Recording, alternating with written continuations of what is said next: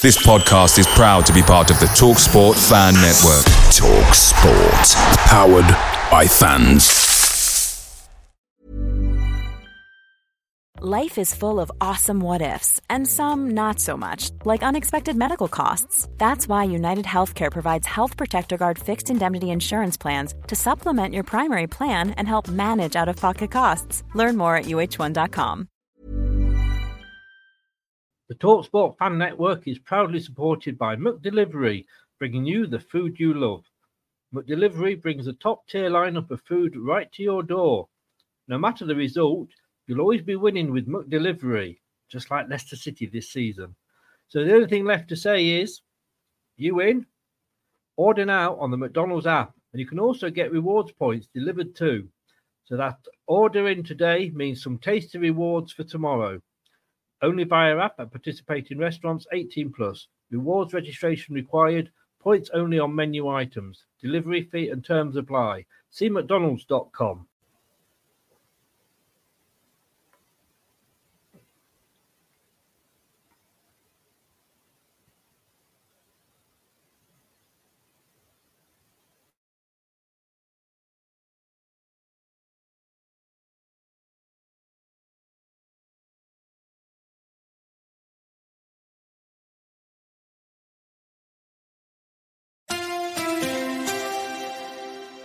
You are watching Leicester Till I Die TV.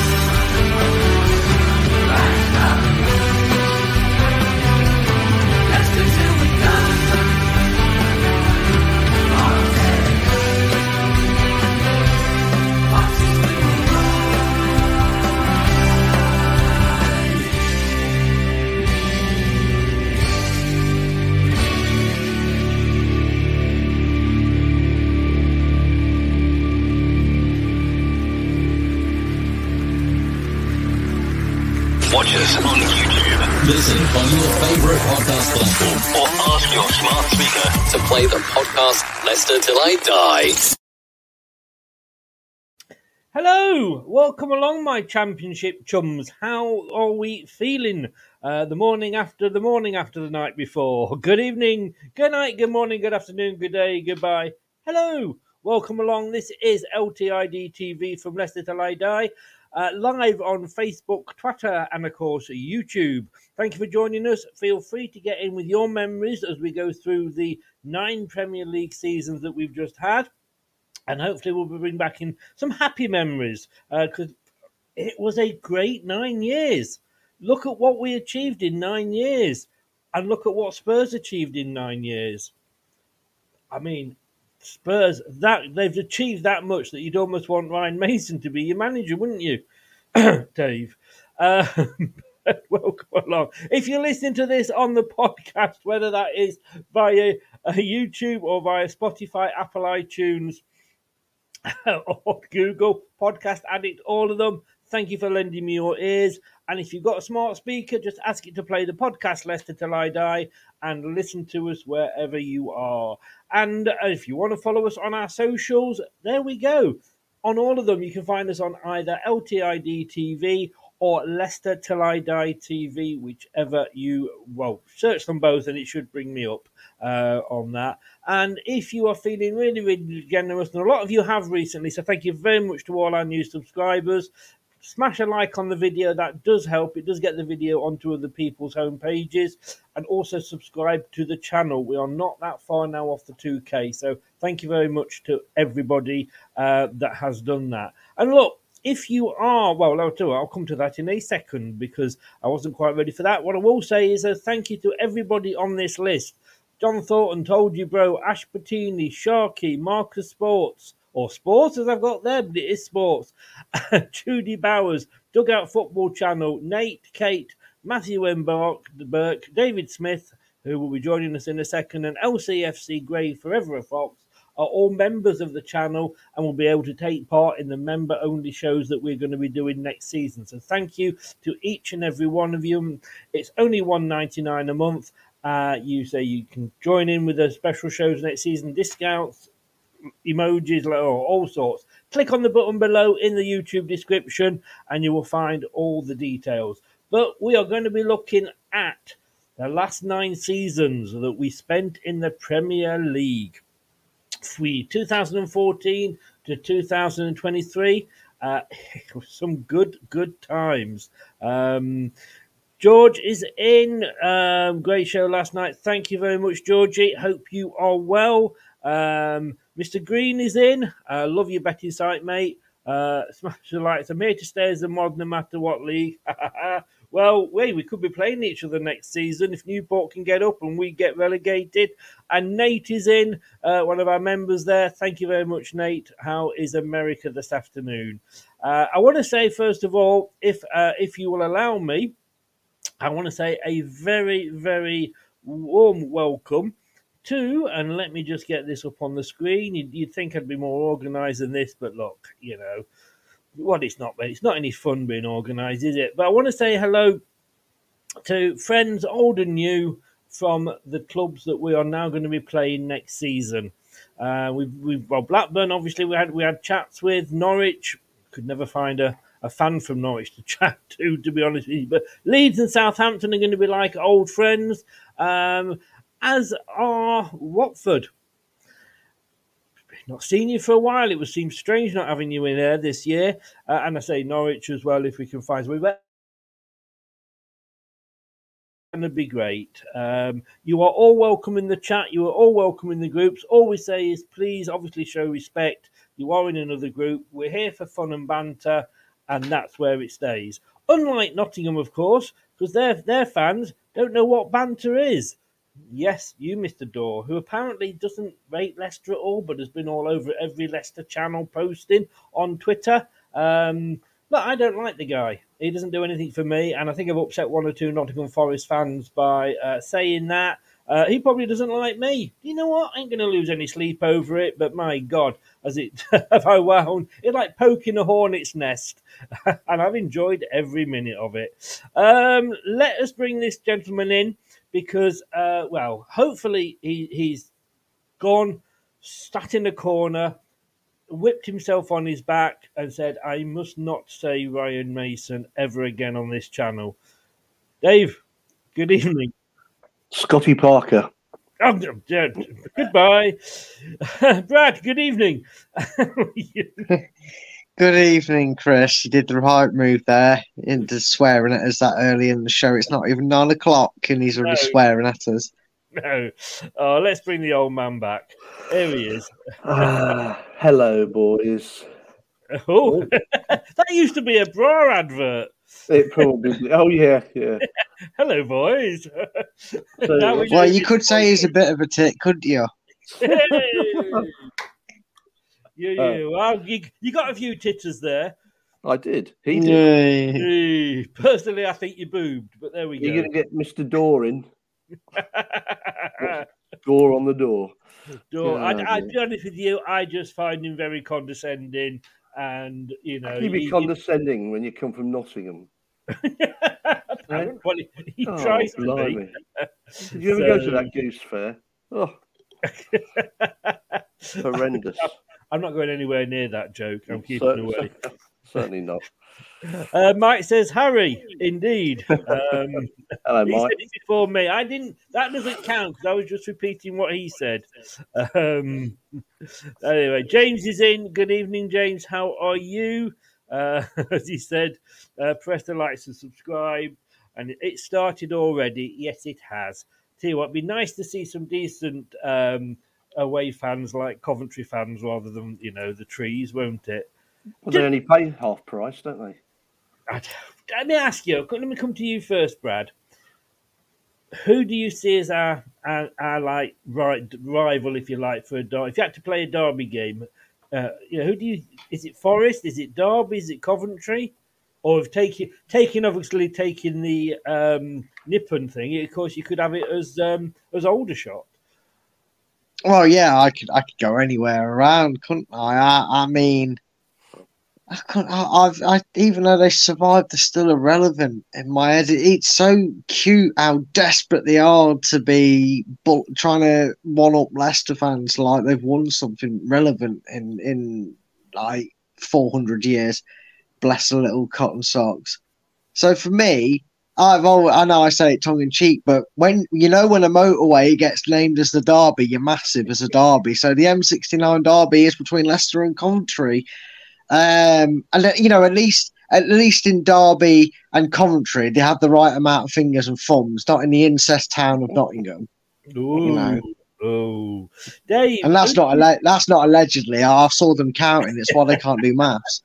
That's why the women are always happy. Dave, um, No, I don't know about being happy.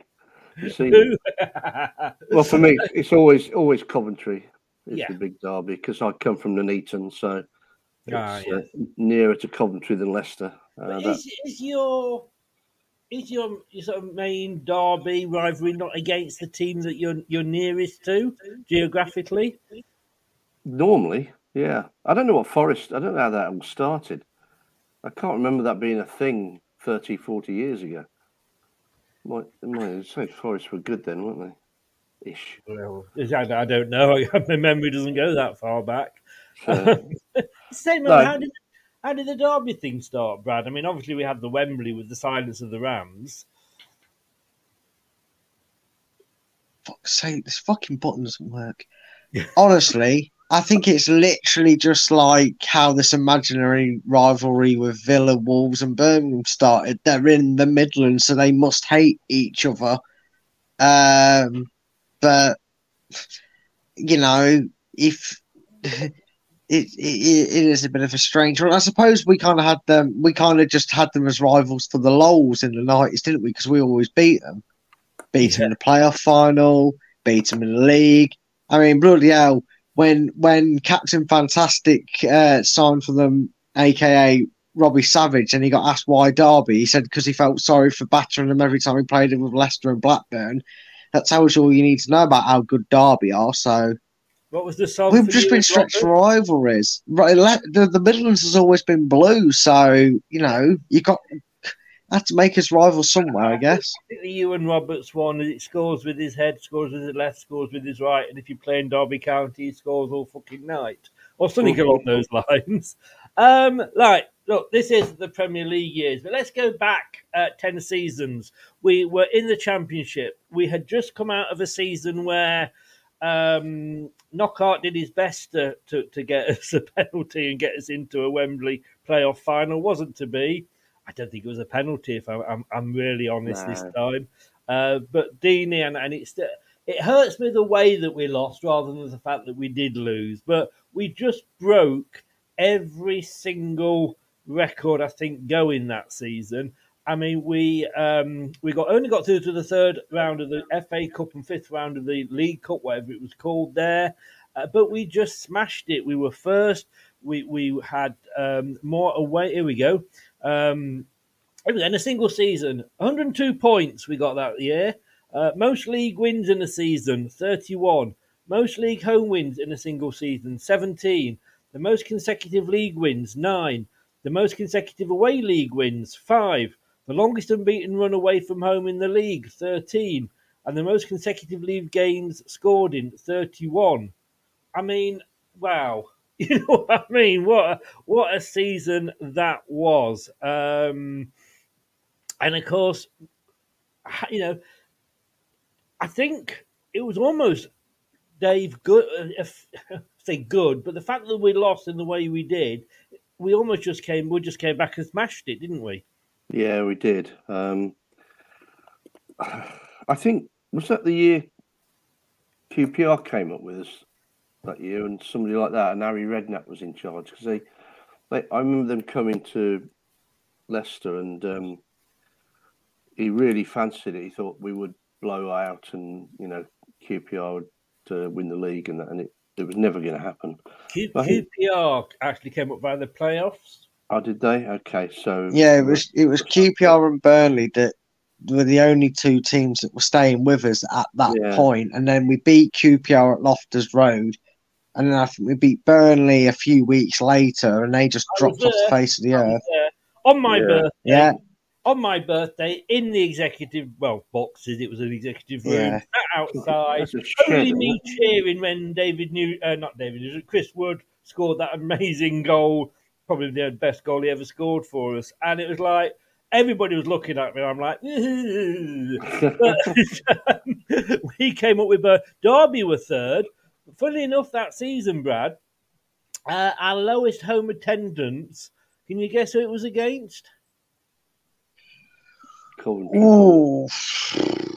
I'll tell you. I mean, you're probably going to you're probably going to surprise me, but I would say oh, I don't even know if they're in the championship that season. Oh, in that case, in that case, you're wrong because I've already mentioned them. Derby. It's a League Oh, I didn't know. I would. I would not have thought it was Derby. I thought they'd have been A decent. A League Cup game uh, in the September of 2013, but we came up and we um, were Premier League again. We are Premier League. What we're going to do, like I say, in this show, is look back at the nine seasons that we have had in the Premier League. And before we get onto the individual seasons, Dave, I mean, what we've achieved in those nine years, clubs like Spurs can only dream of. Yeah, I've been giving it a bit today with some Tottenham mates, and they they're getting right upset. Uh, they they can't handle it, can they? They really can't handle it. No. Um, not only haven't they got a manager, but they've lost the best manager they've had for a long time to Chelsea. Uh, and you know, They've they've got two, Ryan Mason, though, mate. well, I think he's a candidate for the job. I still do. Him, him and um, Scotty Parker and maybe Stevie G, but you know, who knows? Um, so they're in a mess. Spurs. Harry Kane's going to go. He, he's not going to stay another season, is he? Unless he's really stupid.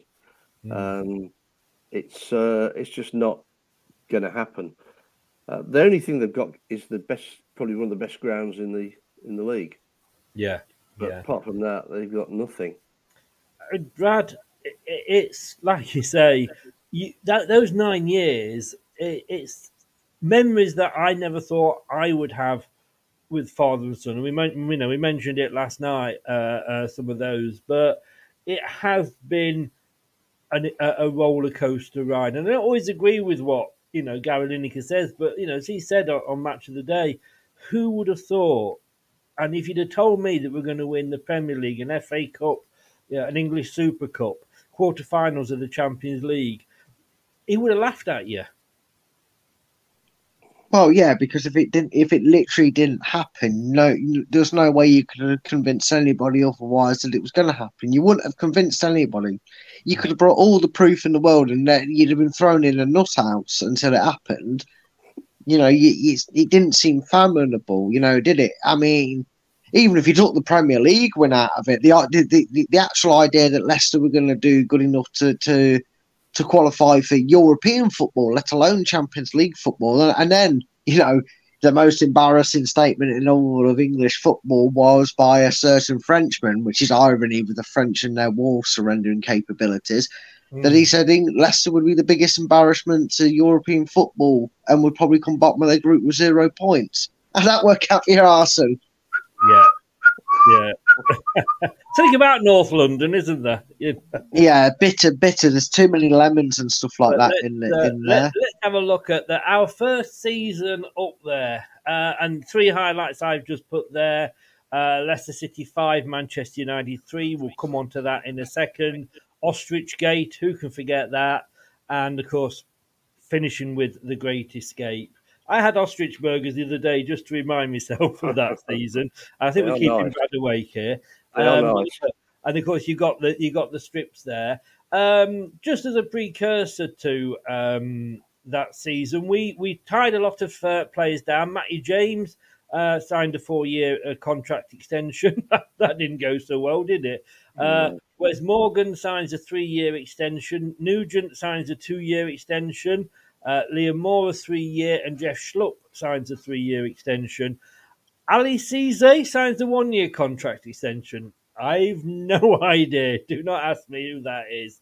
But we made some signings uh, that were probably going to oh, change our our history, Dave. Marc Albrighton. Yeah, it was that Vardy's first goal against Man United in the I don't know, but we'll Chris- come on to that in a minute. Yeah. 'cause, Um, you're jumping ahead again already, aren't you? Well, I thought as you mentioned Man United, I thought you know. Um, Uh, you, you tell you you're right about saying he's a politician because you said words Marc Albrighton and he went Vardy's first goals against Man United. I can't Are you get out watching a different sorry. show when you're on this, Dave? You know, right, Dave. Some of the signings we made pre-season, including Albrighton was Mark good. Albrighton. Michael Brighton was a good signing, wasn't he? For In nothing. three, of course, as yeah, well. because he couldn't get in the first team at Villa, so uh, No. got, I got him for nothing. That was a cracker. That was, wasn't it? We should have we could have done with him this year, but I don't Oh, want to move on to that. Yeah. Um, yeah, we made some good signings, and um, I think with the players we'd had, it was a shame about uh, Matt. Um, what's his name? Oh, jeez, Matt. Matt Upson, No, don't worry. Matty James. Matty James. Yeah, oh, Matty. James. Yeah. because him with Drinkwater in midfield were, were pretty good. I always um, thought that Matty James was the better of the two, and He I think was, he yeah. got injured. Uh, Yeah. you know, That- That that was a lot of Leicester fans' adaptation because when Pete when when Drinkwater did a you know did what some future players did, we'll we'll talk about them later, obviously, as you asked. But when they jumped to the grass is so much greener, but it turns out to be dead grass, Chelsea. Um, everybody was like, "Oh, I can't believe you've sold him. What are you going to do?" It's like, well, obviously, unfortunately, unfortunately, he was made of you know weaker stuff than paper in the rain. Matty James when he had after that injury he had. he Um, but he you in know. that championship season, them two were telepathic, and, and Matty James was actually pushing Drinkwater out that side. If it wasn't for the injury, a lot of Leicester fans were under the impression that Matty James was a better player than Drinkwater anyway. Yeah, that And, and, and Nigel Pearson went to the players and said, you know, who, uh, well, certainly the defenders and the goalkeeper, who is the, you know, striker that's given you the most hassle this season? Uh, and it was, uh, they all came back with one name apparently, uh, Leo Ulloa. And we went and bought him for eight million from Brighton. And again, I, I, I was sorry to see him him go, Brad. Yeah, I was because Leicester haven't been too well known for having that target man up front, have they? I mean, I know O'Neill makeshift makeshifted them out of Elliott and Walsh, but we've never really been that sort of club that goes, you know what we need? We need someone who's tall, not the quickest of strikers, but he can stand in their box, cause chaos, and you know he can get his head on them. And and, and boy, especially in that first eight, ten games, you couldn't stop him sto- scoring, could you? And then, and then, of course, near the back end of it, um, when Vardy had that suspension.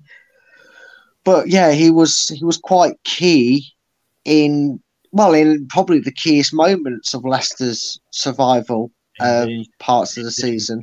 To be honest with you, uh, Dave, I still can't believe that we got this guy on a free. Esteban Cambiasso. yeah, that was bizarre, wasn't it? What a what Really a was. signing! I mean, all right, you know, we saw him at the twilight of his career when he had no hair, but you know, it was an amazing, amazing signing. Uh, it's just a shame we didn't stay for the second year. Well, uh, it- back on I it, you may regret it, but He, He- he would, yeah. I think he he he was. I think just again, not necessarily all because he didn't always play the full ninety minutes, but have him in the dressing room. Yeah. Um, I think um, he probably does regret leaving. Going back to Joe, I saw him score two against us, I think, for Brighton the year before. So I wasn't surprised when we signed him. But um, Yeah.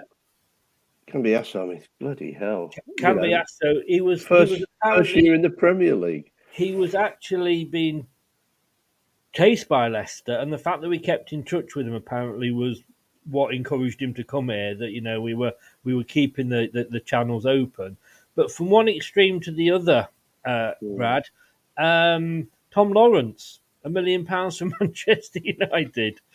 Mm. Yeah, and if I remember rightly, we also got Nick Powell on loan, and the Man United fans were fuming. They wanted it to be the up way round, and well, I don't know which one was worse. I suppose at least the fact that we, we cut Nick Powell's loan short and could send him packing back home was a blessing because neither of them have been great since. In fact, I know Tom Lawrence went to went to um, Derby. I think he did. He's been at was at Derby for a while, but both have been hopeless since they since that move. So we, we got lucky. It's, safe to say that we, we, we compensated for the million pounds we set we gone and spent on a Premier League record holding legend at the club. So you know, for, for every good million pound you spend, there has to be a bad one, I guess. So yes, and Dave, uh, loans probably to my mind one of the best loans that as a club we've ever made in my memory, and that was during the January transfer window. I think it was towards the end of it. We brought in a certain Mister Huth from Stoke City. Yeah, and that was surprising as well. I think probably the fact that Nigel Pearson was a central defender helped. I don't think many managers would have signed him, um, but he was a godsend, wasn't he? Absolute. Do he controlled that back four. He did. I mean, we'd, we'd obviously we'll come on to the sort of the season and, and, and the games in a second. But do you think, Brad, that he he made the difference, didn't he, when he came in? I mean, yeah, he did. I mean, you needed an assurance at the back. I mean, we forget that Wes Morgan wasn't the wise head, uh, the wise owl that he became over the, the few years. Um, you know, you needed that Premier League experience. And yes, we have the quality and dynamic, and everybody will always talk more about Cambiasso than any other player. That reason, for, for, obvious reasons. Let's face it, we're not. It's, not, it, it's no trade secret that he wasn't a catalyst in that dressing room. Uh, whether he was always, you know, whether he always rubbed players the wrong way or not is a different story. They they respected him enough to kind of let it go and and kind of take it on the chin because well, it was Cambiasso. You know what I mean? Um, it wasn't like Tom Lawrence was trying to be that, and they were thinking, "Who the f- you?" But as we've seen this season, without a certain voice being our back line, you know, you maybe need that installed into him, and and wh- wh- whether you think he technically got one on default or not, we had a Premier League winner in our defence. The because obviously he was at Chelsea when they they, they won it, and he had Yeah. been around. He'd been around, and yeah, I think he was just as, if not controversial here. I'm going to say it. I think he was more important to us than Cambiasso, purely for what he brought to that defence. Yeah. Because we were a leaky cauldron before he came in, in my opinion. Okay, so looking at the players that have gone out on loan uh, that season, Paul Gallagher uh, went out to Preston North End, uh, one of the first of many loans to them. Uh, we let Conrad Logan go. Uh, do you remember him to to Rochdale? Um, let's have a look. Um, Gary Taylor Fletcher. Uh, we went out on loan to Sheffield Wednesday. That was one of our weird signings. Uh, Tom Lawrence went out on loan to Rotherham, not having long joys. Jack Barmby went to Rotherham as well. Um, and then there's a few that went out towards the end of the season that, uh, due to a certain incident in uh, in Thailand, including um, uh, James Pearson, uh, Nigel Sun. But Chris Wood went to Ipswich, Liam Moore went to Brentford. But look, let's get into the season itself. And it wasn't a bad start, really. I mean, we got a draw with Everton at home. Uh, Yeah. Dave, we, we, we lost to Chelsea away, which you, you look back and you go, of course we did. You know, uh, we managed to draw 1 1 with Arsenal. Uh, we beat Stoke City 1 0. And then Louis Van Gaals, you've got to say that, Gaals, um, Manchester United rolled into town um, and rolled back out again with the tails between the legs. Yeah, What do you remember of that game? Uh, I remember Vardy being very cute in the box, um, and I remember him terrorising a young right. Was he right back who got sent off in the end? Uh, one of them. Tyler? Blackett, yeah. It was, wasn't it? Yeah. Um, and Vardy was just awesome. I mean, he, he was putting it about. He was all the things we wanted him to be this year. Uh, And even when we had the bad year um, when Ranieri went. I know I'm not jumping. I'm just talking about Vardy. You need him to be nasty, and the older he's got, he seems to have lost that nastiness. But that game and that season, he had it big time, Mm. um, and it and it was brilliant to watch. Were you there, Brad?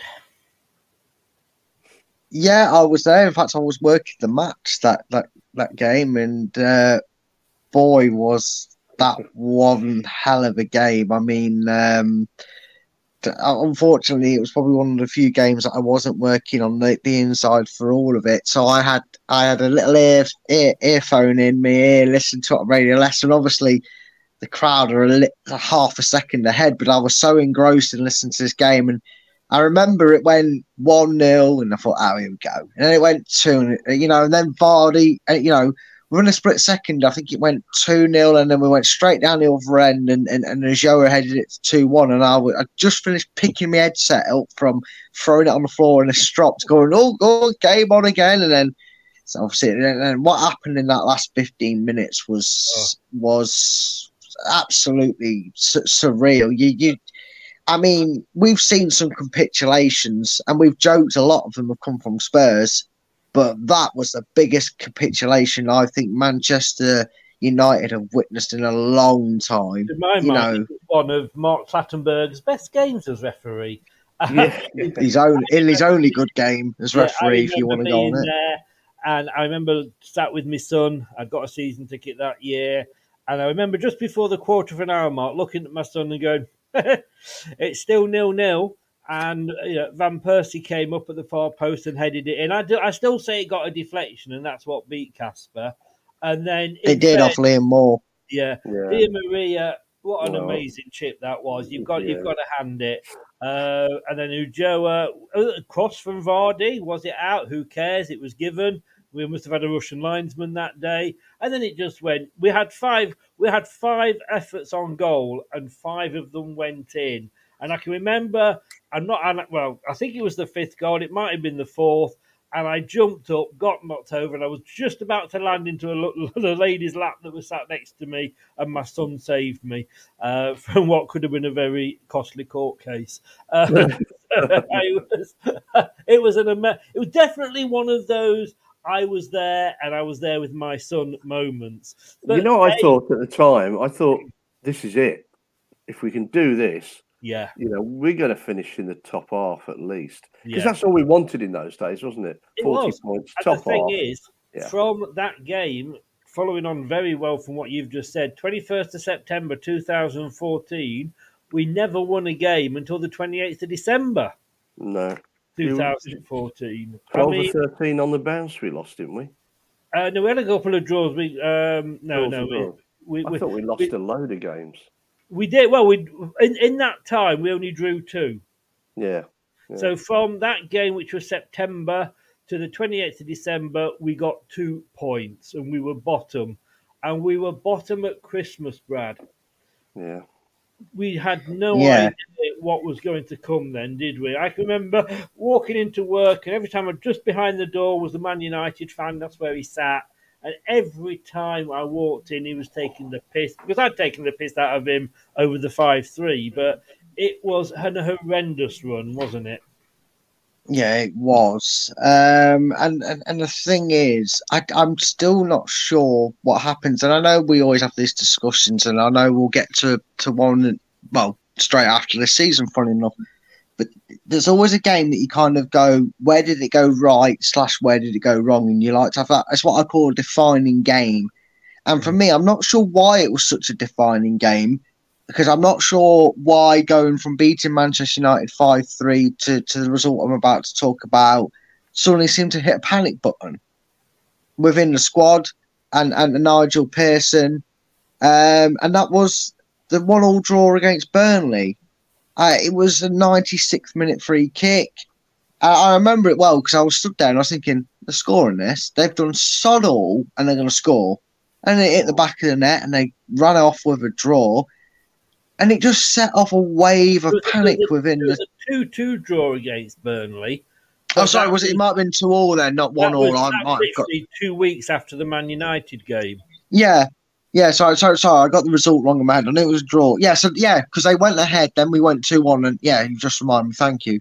But yeah, we we conceded the equaliser in ninety second minute, in ninety sixth minute to make it two all, and ever since that game, like you said, from that point on, right up until December, mass panic. Mm. Couldn't couldn't tell you what team was going to turn up for the next game because he changed it and he changed it and he changed it.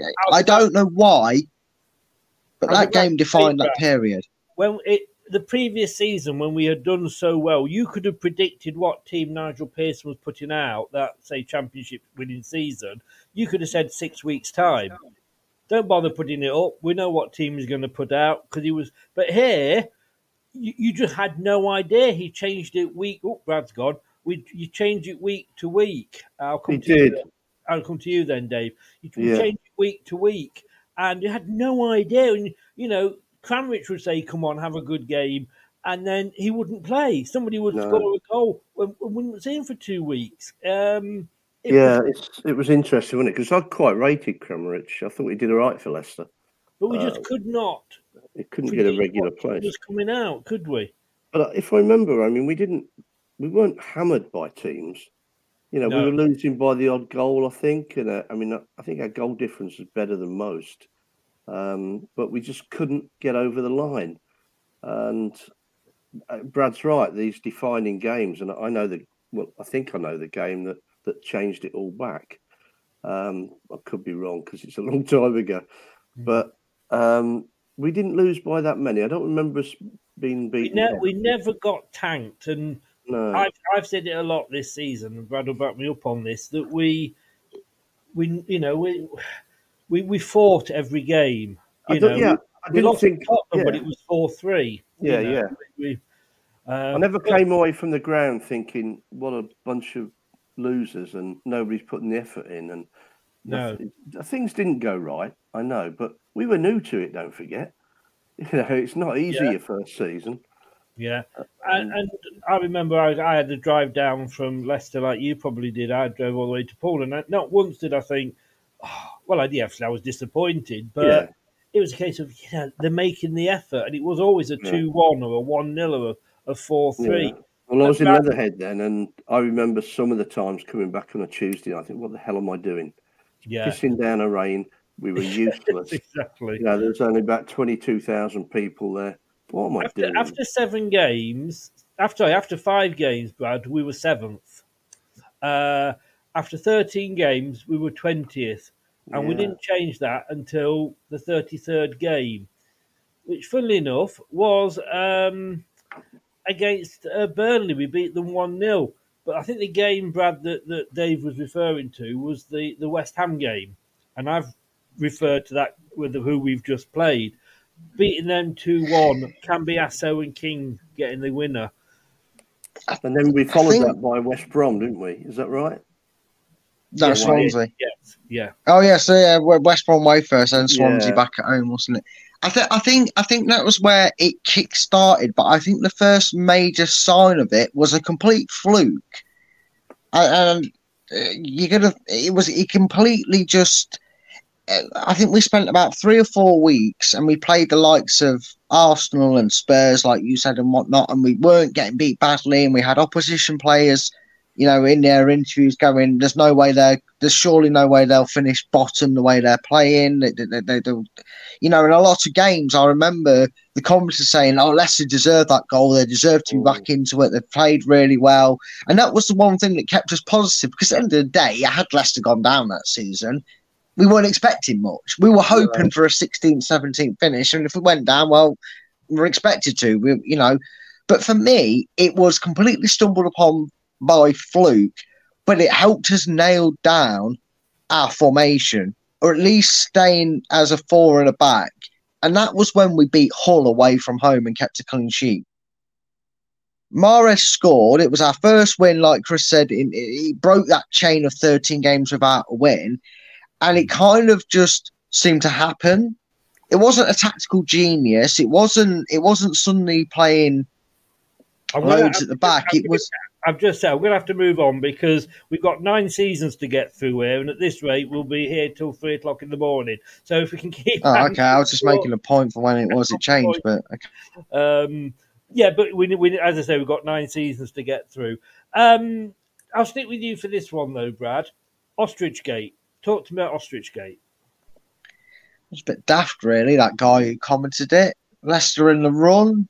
Leicester on the run of their lives, and then they go and suffer one defeat against champions elect. And the guy said, "How how's that going to demoralise your squad?"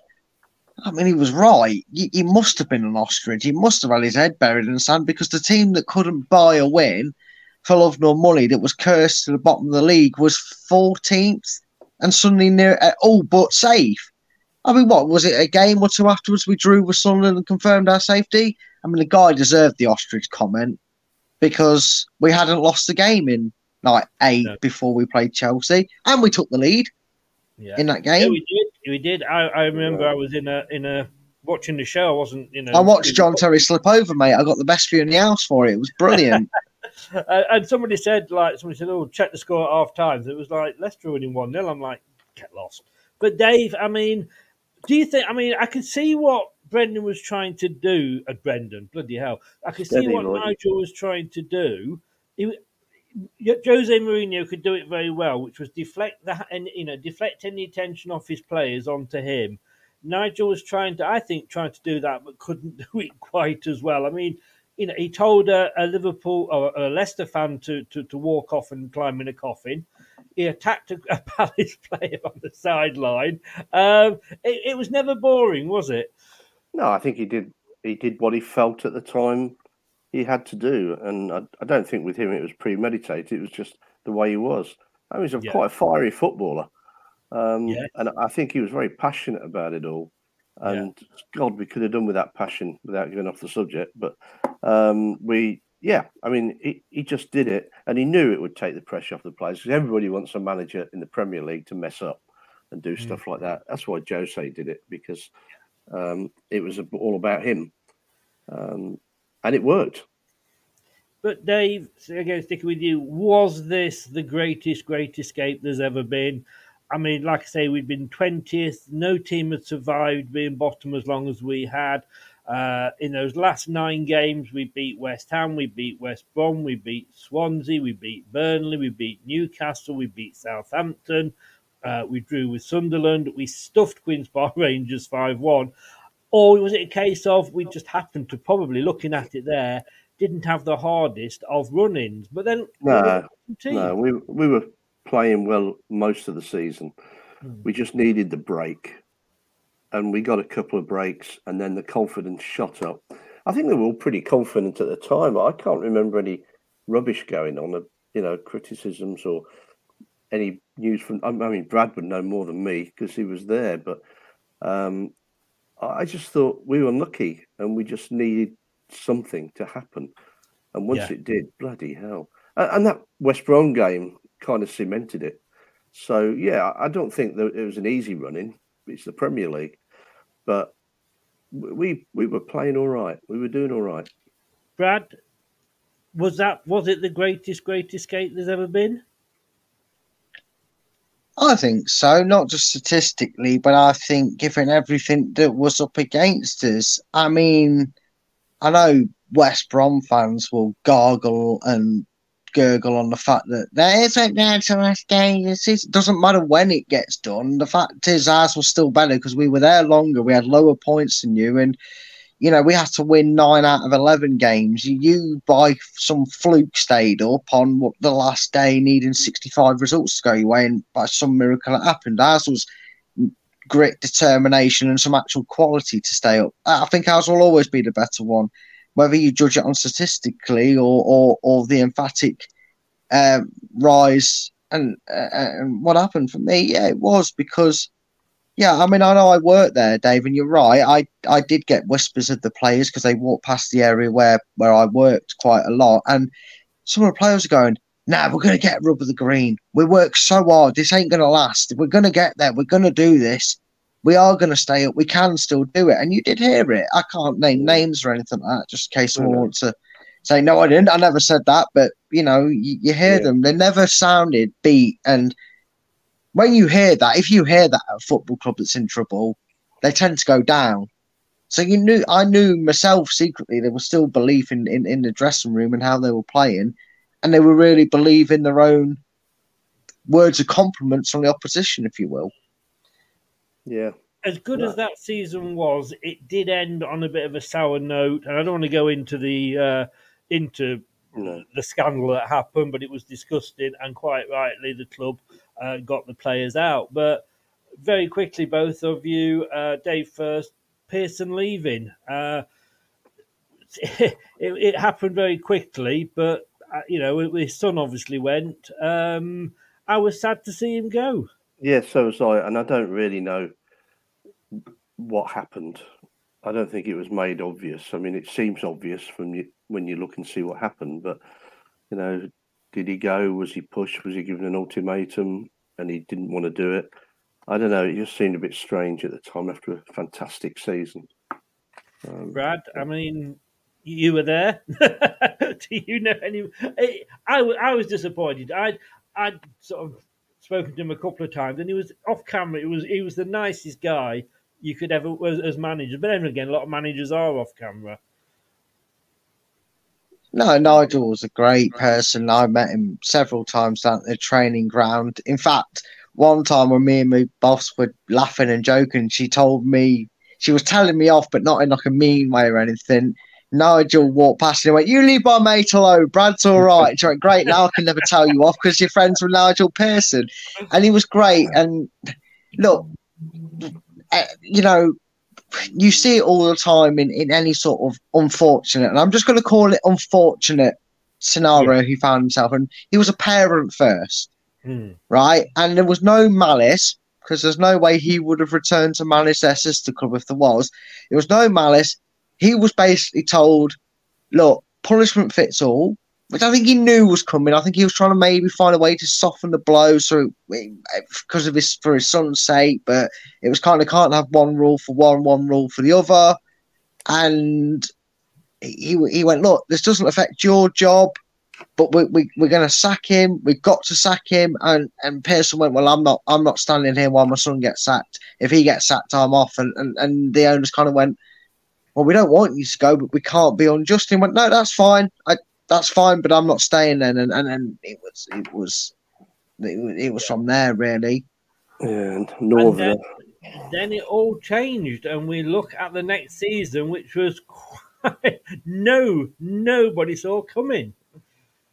No, Gary Lineker did. Leicester Till I Die podcasts on the Apple iTunes, Spotify, Google, Anchor, and all podcast platforms. Something is coming. Something big to this podcast. Hello, Chris. It was to get a, uh, an international manager in to replace him, um, and I'm gonna. I'll, I'll, I'll start with our th- thoughts on Mr. Ranieri coming in. I can remember, and I've still got a link to it, writing for the Metro at the time online, and I can remember actually saying, "I'm pleased we're getting Ranieri in."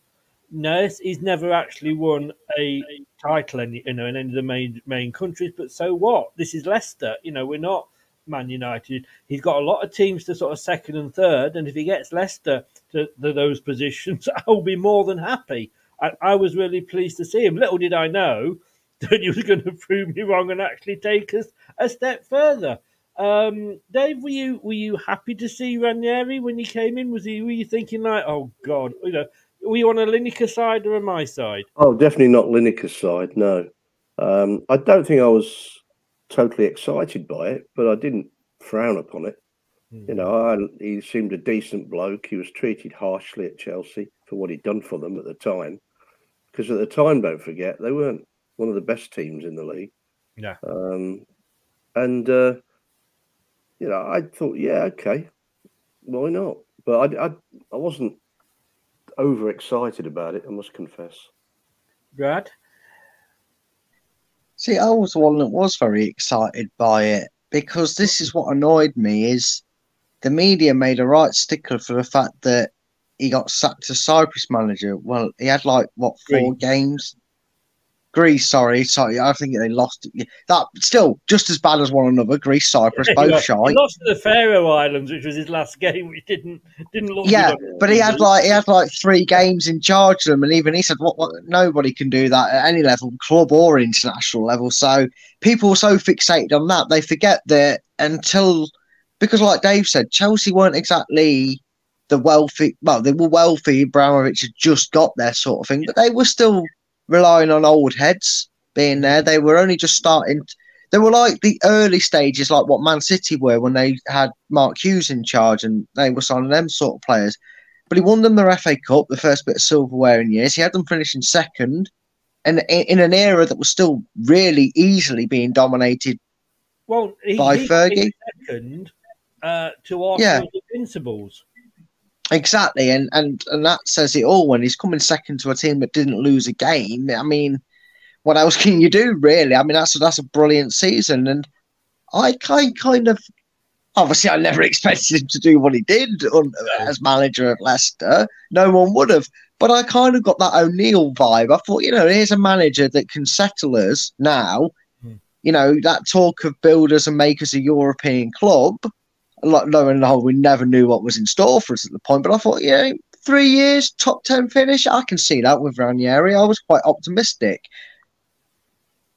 We Yeah. the only one we, we, Dean Dean Hammond signed a, a, a one year contract extension, so nothing nothing to get overexcited about on that side. Um, and we didn't actually have what I would call a big preseason game because we always seem to have one, whether it's a German, Spanish, French club. We we had Lincoln, Mansfield, Burton. We always seem to have Rotherham and Birmingham City. Um, wasn't that wasn't our first game? Was it, Brad? That Birmingham City friendly. Yes, it was. It My was. God. It was the Birmingham City game that we Birmingham? did our first review of. No, we couldn't. No wonder with that season. We haven't been going eight years. I No, no, no, it must have been another one. But look, you know, no. The it- one before it was Black. It was Blackburn. It was the season before, and it was a Blackburn game in a friendly. I think. No, well, no, it wasn't that. We haven't been going that long. We've only been going about four seasons, max, maximum. So Come on, girls, keep on topic. it It was Birmingham. Well, whatever it was, it was definitely a Birmingham or a Blackburn game. We definitely It did. definitely It was. began with B. Definitely began with B. But look, Dave, we Yes. we we say this, um, and I, I say as much as I love Ranieri, look, you know, I've got a signed shirt of him up there in the top right corner. I I love the guy, but he built on what Pearson had put in place That's what we, good managers come off do. that Yeah. fantastic one loss in nine games. Um, we we were buzzing, and it's like when we came off, you know, the, the you know the fact that we, we'd done so well, albeit not against Watford. He built on that, and he didn't tinker too much, did he? No, I mean that's what good managers do. They they see what's good about it and make it better, Hmm. and that's what he did. I mean, he, um, I think he signed Kante, didn't he? Um, and who else did he sign? Probably two. Kante actually, Kante was a Pearson signing. Was he? Sure? but just before Pearson left. Because then there was a, we weren't sure whether Kante. Okay. I, I think I was right. I don't no, I don't think Kante was sure whether he was going to come or not because they just sacked the manager that was, or allegedly sacked the Oh, manager okay, that was Well, going to be bringing him in. because I think I've seen somewhere where Walsh, he was um, the other Steve Walsh, was making trying to make sure Ranieri signed him, but that may have been somebody else then. But Oh no, I it could have been because it, it was Pearson that was looking at him. But he Um, did add to the squad sensibly, but he didn't complicate it, did he? no, I mean, Brad, he do you think the knock it out same as well? Do you think he won it on what you know Pearson's foundations were what led to to Ranieri winning it? I'm not saying Pearson would have won it, uh, but it, it was as much Pearson's title in my eyes. Mm, I get what you're saying. Yeah, yes. The, the uh, okay, yes. In terms of the confidence that was left from the season before, the players' unity was built by Pearson. But you still have to plan the tactics. You still have to train the players your way. So, whilst whilst he was handed a squad you could say that really about any manager who wins anything in their first season. you, you know, you you could say, oh well, Mark Edwards didn't get Luton promoted because he was handed the squad that was built before him by the manager previous. Well, yeah, but he also did the tactics that kept them going and got them in the playoffs and pro. And it's the same for Ranieri. Yes, it wasn't his team. Well, we knew that. No manager who comes in instantly uh, is it their team. Someone might this season because they've got to rebuild for us, but that wasn't the case for Ranieri. He had a squad.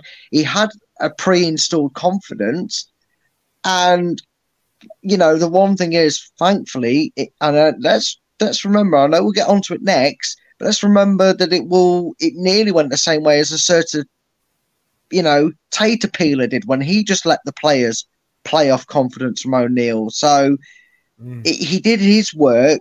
It wasn't until he really tried to get his heels into it and the Tinkerman returned that it went sour. But for that season, he should take more credit than he's sometimes afforded. Because I think some people Yeah. easily just go, no, it was Pearson. It was Pearson Yeah. because of what happened later on. I think it was, as I say, not. I I think it was a combination. Uh, I think had Ranieri come in the season before, we may not have stayed up, uh, and had Pearson stayed, we may not have won it. But players that came in there the, through that season was well, well, a certain uh, Mr. Fuchs came in free from Schalke. Yeah, That was yeah. the bad signing. Uh, we made Mr. Huth's deal permanent, uh, which was another good thing. A certain um, Japanese player from Mainz, Mr. Okazaki, fish and chip lover, came in. The aforementioned Kante, uh, Benalouane, Yohan Benalouane from Atalanta, uh, Gokhan Inler, who never really sort of, well, along with Benalouane, neither of them got much uh, game time. Uh, a certain Mr. Everson came in from Esbjerg. Um, Daniel Amartey from Copenhagen came in just for you. I knew that was going to get a reaction. How, how much did we pay for him? we bought. We paid five million for him. Uh, too much. It's, it's, in fact, on, on here it said he was the centre back. Uh, but uh, we also, well, if I'm going to give that one to you, I'm going to give this one to uh, to Brad because we also brought in Demarai Gray from Birmingham City for 3.7 million. so there we go.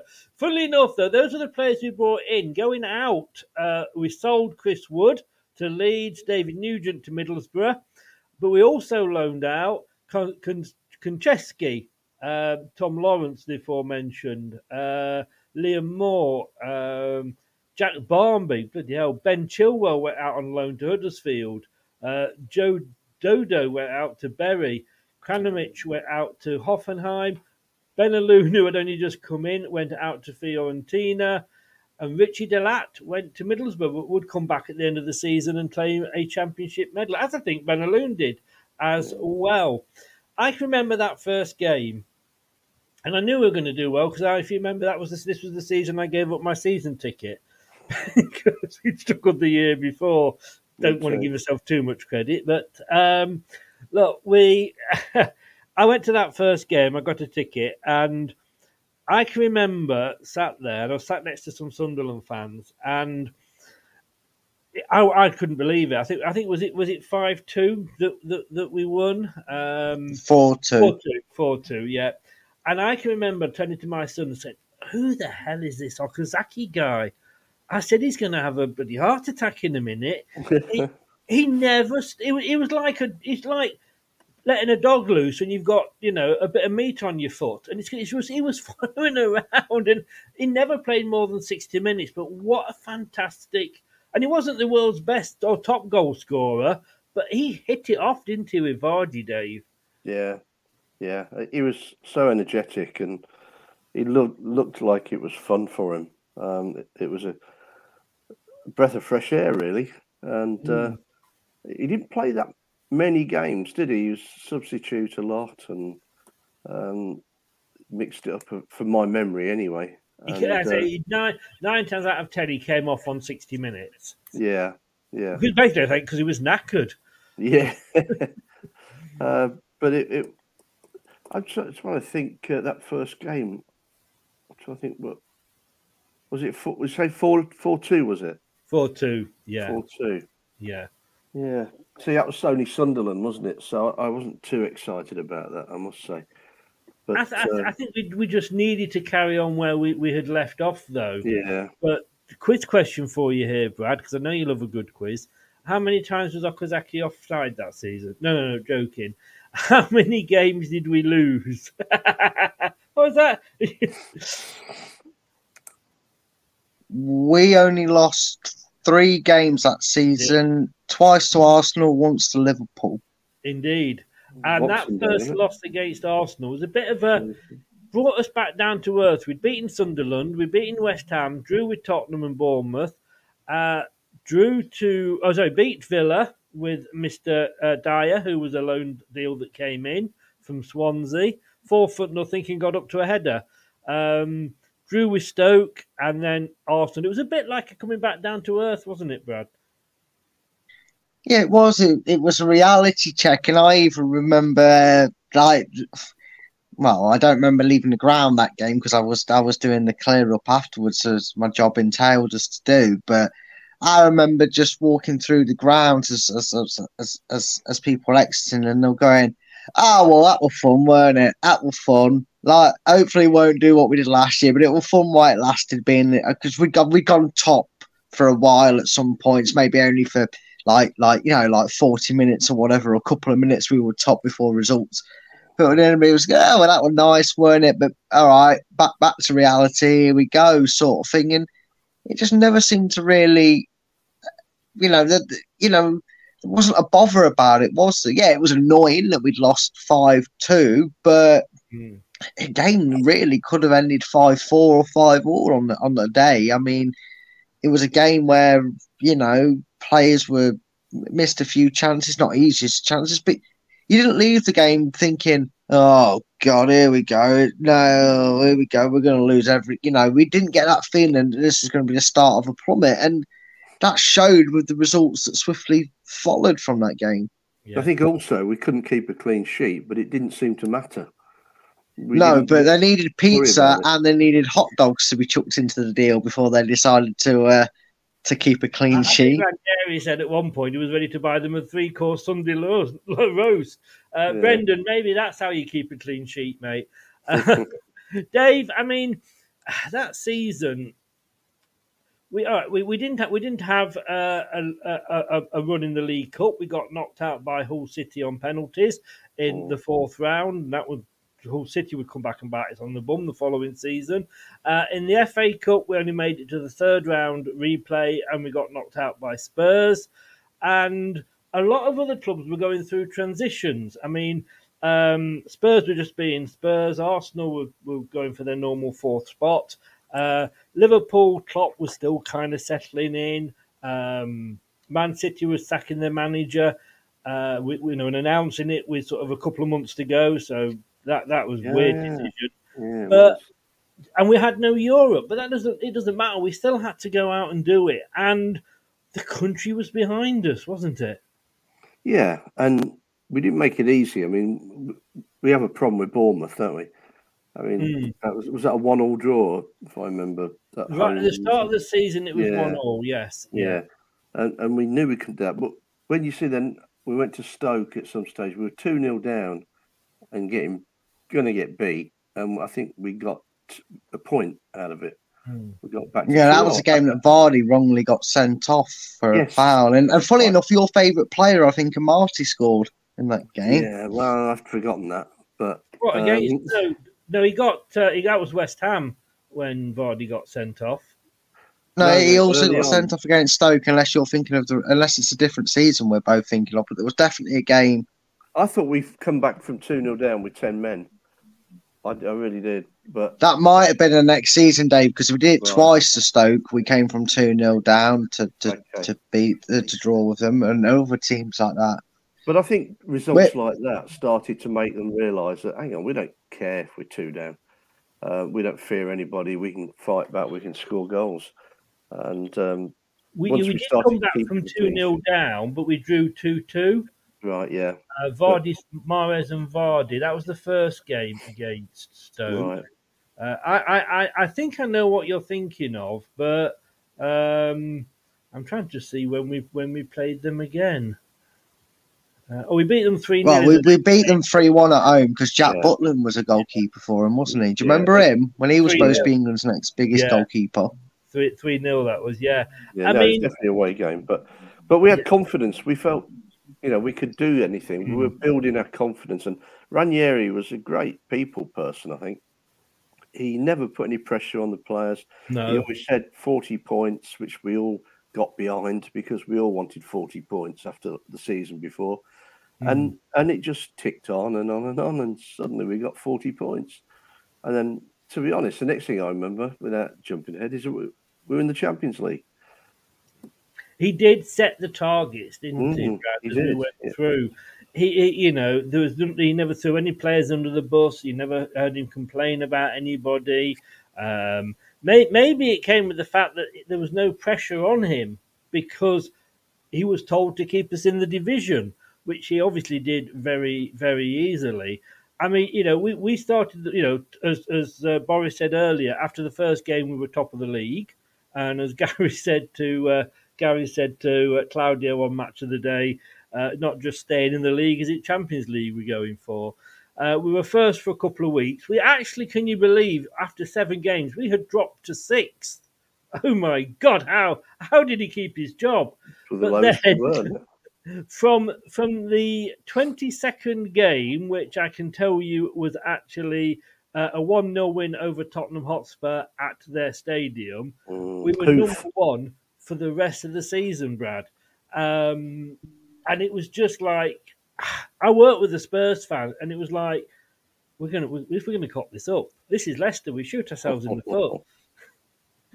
Yeah, it, wasn't just that though, was it? It wasn't like a bag of nerves going, "Oh God, we're going to screw it up." It was just like, "This isn't going to last," but I'm loving it, you know. And I don't think any Leicester fan, you know, he, it, it really is that there is probably you could probably ask seven Leicester fans in a row, right, which game they thought, ah, actually, we might actually do this, and they'd probably, all right, maybe now maybe now because it's years later down the line, it'd be hard to not think past that Man City away game. But I, sup- I reckon if you'd asked them at the end of that season, where did you actually start to think we'd win it? And you'd get seven different answers.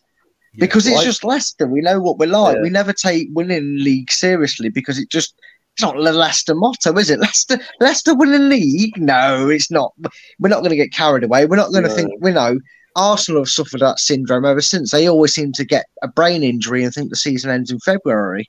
So, you know, it cost them, cost them this. They, they never learn, do they? Because that happened this season to them. But you I- know, I um, remember it being. I thought Palace away was when I started to believe, um, and I can't the remember. crowd. I remember listening to that game. The st- Yeah. I mean, the poor guy in the tunnel. He was a wasted man staying there, getting paid for hours, just telling Leicester fans to please shut up so they could be let out. The fans. Yeah. It said that's the first time I've genuinely got goosebumps over hearing just a crowd. I was there. With a Forget the moment, but Yeah, the crowd. fan. Yeah, I was there with a mate who's a Palace fan, and he got bored waiting. He was sitting there waiting because we couldn't get out, and uh, he said, "Where the hell are you been?" I said, "You know, you're going to win the league." Tongue in cheek, but I can't remember what time of year that was. I mean, was it April time, March time? I But that's for the moment I started to think, Remember the uh, was it the West Brom manager that stood there and he, I think we'd just beaten them and they said uh, I really want Leicester to go on and win the league now at the press conference afterwards. I thought that'll go down well with your own fans, mate.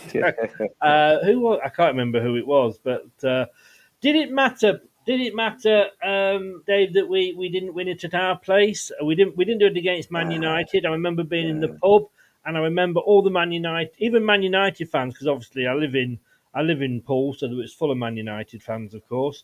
Uh, but as I left the pub, saying to me, like, "Go on and beat Everton and win it now." Yeah, and that's like, oh, what, what? Did you just say? Yeah, I said to, I said Charles, I think we're going to have to sneak out here. Um, but it wasn't disappointing that we won it uh, the way we did, was it? Not at all. It was my birthday actually, and I was on my own at home. Everybody had gone out because they knew Oh, I was going to watch. Well, they knew I'd watch Chelsea Spurs, and it was a very tense time because. Mom deserves the best, and there's no better place to shop for Mother's Day than Whole Foods Market. They're your destination for unbeatable savings, from premium gifts to show-stopping flowers and irresistible desserts. Start by saving 33% with Prime on all body care and candles. Then get a 15-stem bunch of tulips for just $9.99 each with Prime. Round out Mom's menu with festive rosé, irresistible berry chantilly cake, and more special treats. Come celebrate Mother's Day at Whole Foods Market. Away days are great, but when you can't play away, there's nothing quite like playing at home. The same goes for McDonald's. Maximize your home ground advantage with McDelivery. You in? Order now on the McDonald's app. At participating restaurants 18 plus, serving times, delivery fee, and terms apply. See McDonald's.com. Then we hmm. really believed it, really, Yeah. really believed it, and and yeah, I, I did a Vardy really when it went in that last goal. Um, just just on my own though, he had a few mates with him, uh, but it, no, I it, I was happy that we won it. Then then we could relax Yes. as, as yeah. supporters anyway. Yeah. Uh, Brad, 2016 17. Um, again, talk about after the Lord Mayor show in the league. Um, uh, Ranieri got sacked that season. He had to go, didn't he, when he went? Yeah, he did. Otherwise, it would have been really awkward saying that we were the English club that got the furthest in the Champions League, but also got relegated. Uh, it was only going one way, and unfortunately, he made the mistakes of past managers, uh, and Caterpillar. He couldn't resist scratching that itch. He couldn't resist that nickname. It was like it was like a were. It was like a a werewolf staring at a full moon. He couldn't stop himself from transforming into the Tinkerman. And when he did that, I remember Chris the Chelsea game where we played at Stamford Bridge, and I can't remember if the you know, we were kind of playing um, a group game, a league game, group game. I think it was just at the start of that period, and it was. I remember that game for so many reasons. A, it was bizarre. I think we lost four two or something like that, and and that. But I visibly remember seeing players looking at each other like, "I don't know, like what are you doing?" And they weren't saying what are you doing. It's like, "What are we doing?" And and, and, it was it was pros. I don't know. And he was like, Are you supposed to be here? You could see them going, Are you supposed to be there?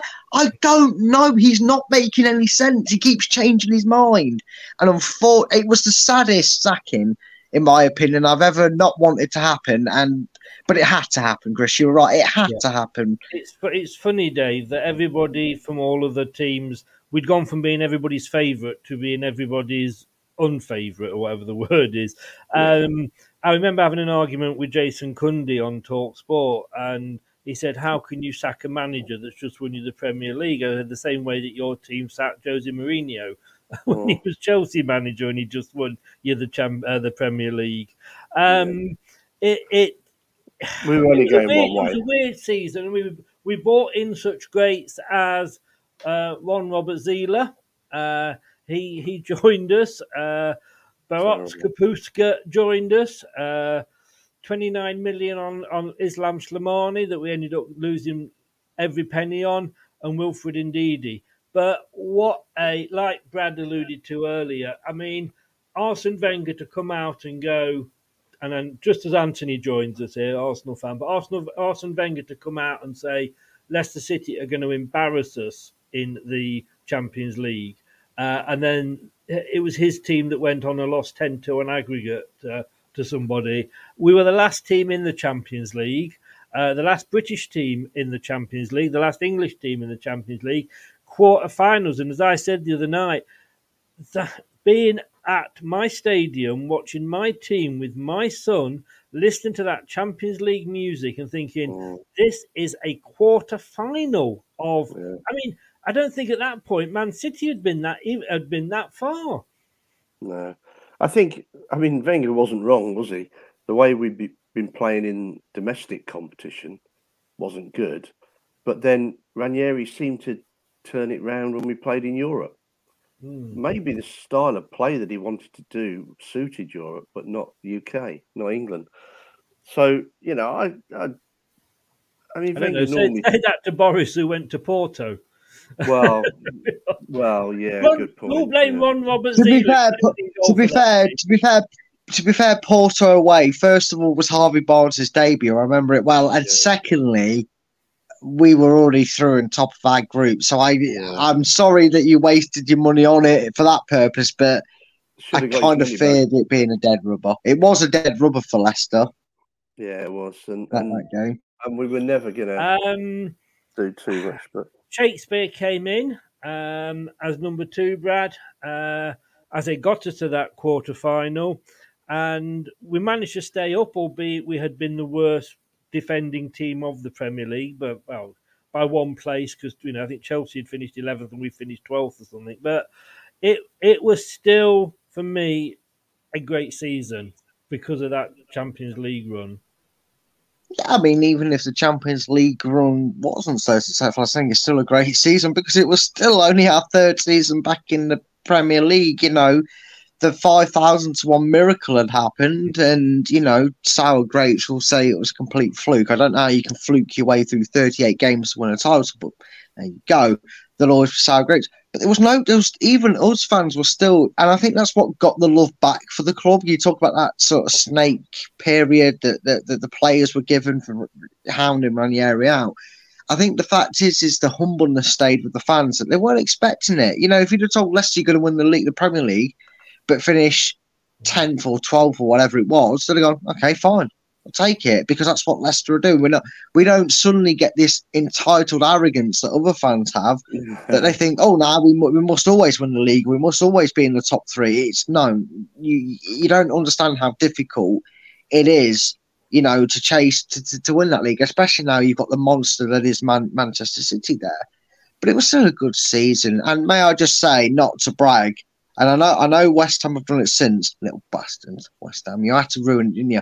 But we are still the only English team that can handle the, handle Seville in the Champions League. I'm just saying, They and we were the first the English team to show them how it's done. They haven't done it in the Champions That's what I said. That's Yeah. why I made the point of the Champions League. I know Yeah. West Ham did it in Europa League, but uh, not not not bad for a not bad for a team that was going to get knocked out on zero points. Yeah, I put it there, Dave. Um, champions of Britain. I mean, we qualified for this, and if there's nothing. If anything good came out of COVID, I think it was the death of the ICC uh, pre-season tournament for the champions of the different countries. I mean, it Mm. was bloody ridiculous. Uh, first of all, the American, uh, and you know, you, you can understand. Well, we all know what American owners are like, don't we? Uh, but Americans have this inter- uh, it come up with this international champions cup. We played Celtic in Glasgow uh, on the 23rd. A week later, we were playing Paris in California. And then four days later, we were playing Barcelona in Sweden. Complete and utter nonsense. Yeah. But we played Celtic and it we got a cup for that because it was like the you know we were champions of Britain at that point. We weren't just champions of England; we were champions of Britain because we'd beaten Celtic. Sorry, Mike Newport didn't get a look in. Well, But- absolutely massive crash. Yeah. It's like- That's up there with the uh, English Super Cup. One one, uh, five six on penalties. Who cares? But I didn't get my picture took with that one. Paris beat us 4 0. Barcelona beat us 4 2. All I can remember that, that Barcelona game is my God, who's this Musa that we bought? What a fantastic player. And Mm. like Slimani, these two players we bought that we just did not make the most of. No, you're right. I mean, everyone slags him off, Slimani. It's not, but you know, you'd have thought he might have hit it off. Played international football with Mahrez. Um, he was a big striker, as Ulloa was, uh, but we didn't either use him or didn't play to him. No. I so love what was Musa. the point of him playing? I love Musa, but to stick him out on the wing, and if you can score, yeah. if you can score two goals against Barcelona, and as Mike says there, we actually played well that game, but we were Mm. up against a certain Argentinian that would go on to have quite a, a reasonable career over the years. Apart, apart, yeah. It, it, I mean, apparently, Chris, if you remember the infamous picture, there was a goat on that pitch today, the greatest of all time, and, and Lionel Messi was lucky enough to get his picture taken with Marc Albrighton on that day as well, wasn't he? Who scored who scored our first ever goal in the Champions League, Mark Albright. He did. He's got one more season. That's a left. pub quiz question, and you know it. Yeah, got one more season left with us, and let's hope uh, that he does stay. So that was that season. Um, it then went a bit quiet. Um, I say a bit quiet. 17 18, um, Claude Puel I've put there. Um, God, yeah, he came in after Shakespeare didn't quite last the season. Uh, he kept us up, but again, we were struggling. And, it, you know, it's surprising to think that um, the difference between father and son, maybe, and I'm not, this isn't a criticism of, of Top. I'm, I've done that on and, and mentioned this on separate shows, but Dave, well, you know, we, were, we I think we were, we were 17th, but he went quite quickly. Ranieri went quite quickly, and yet we held on to Brendan. And look what look what's happened. But we've got Puel.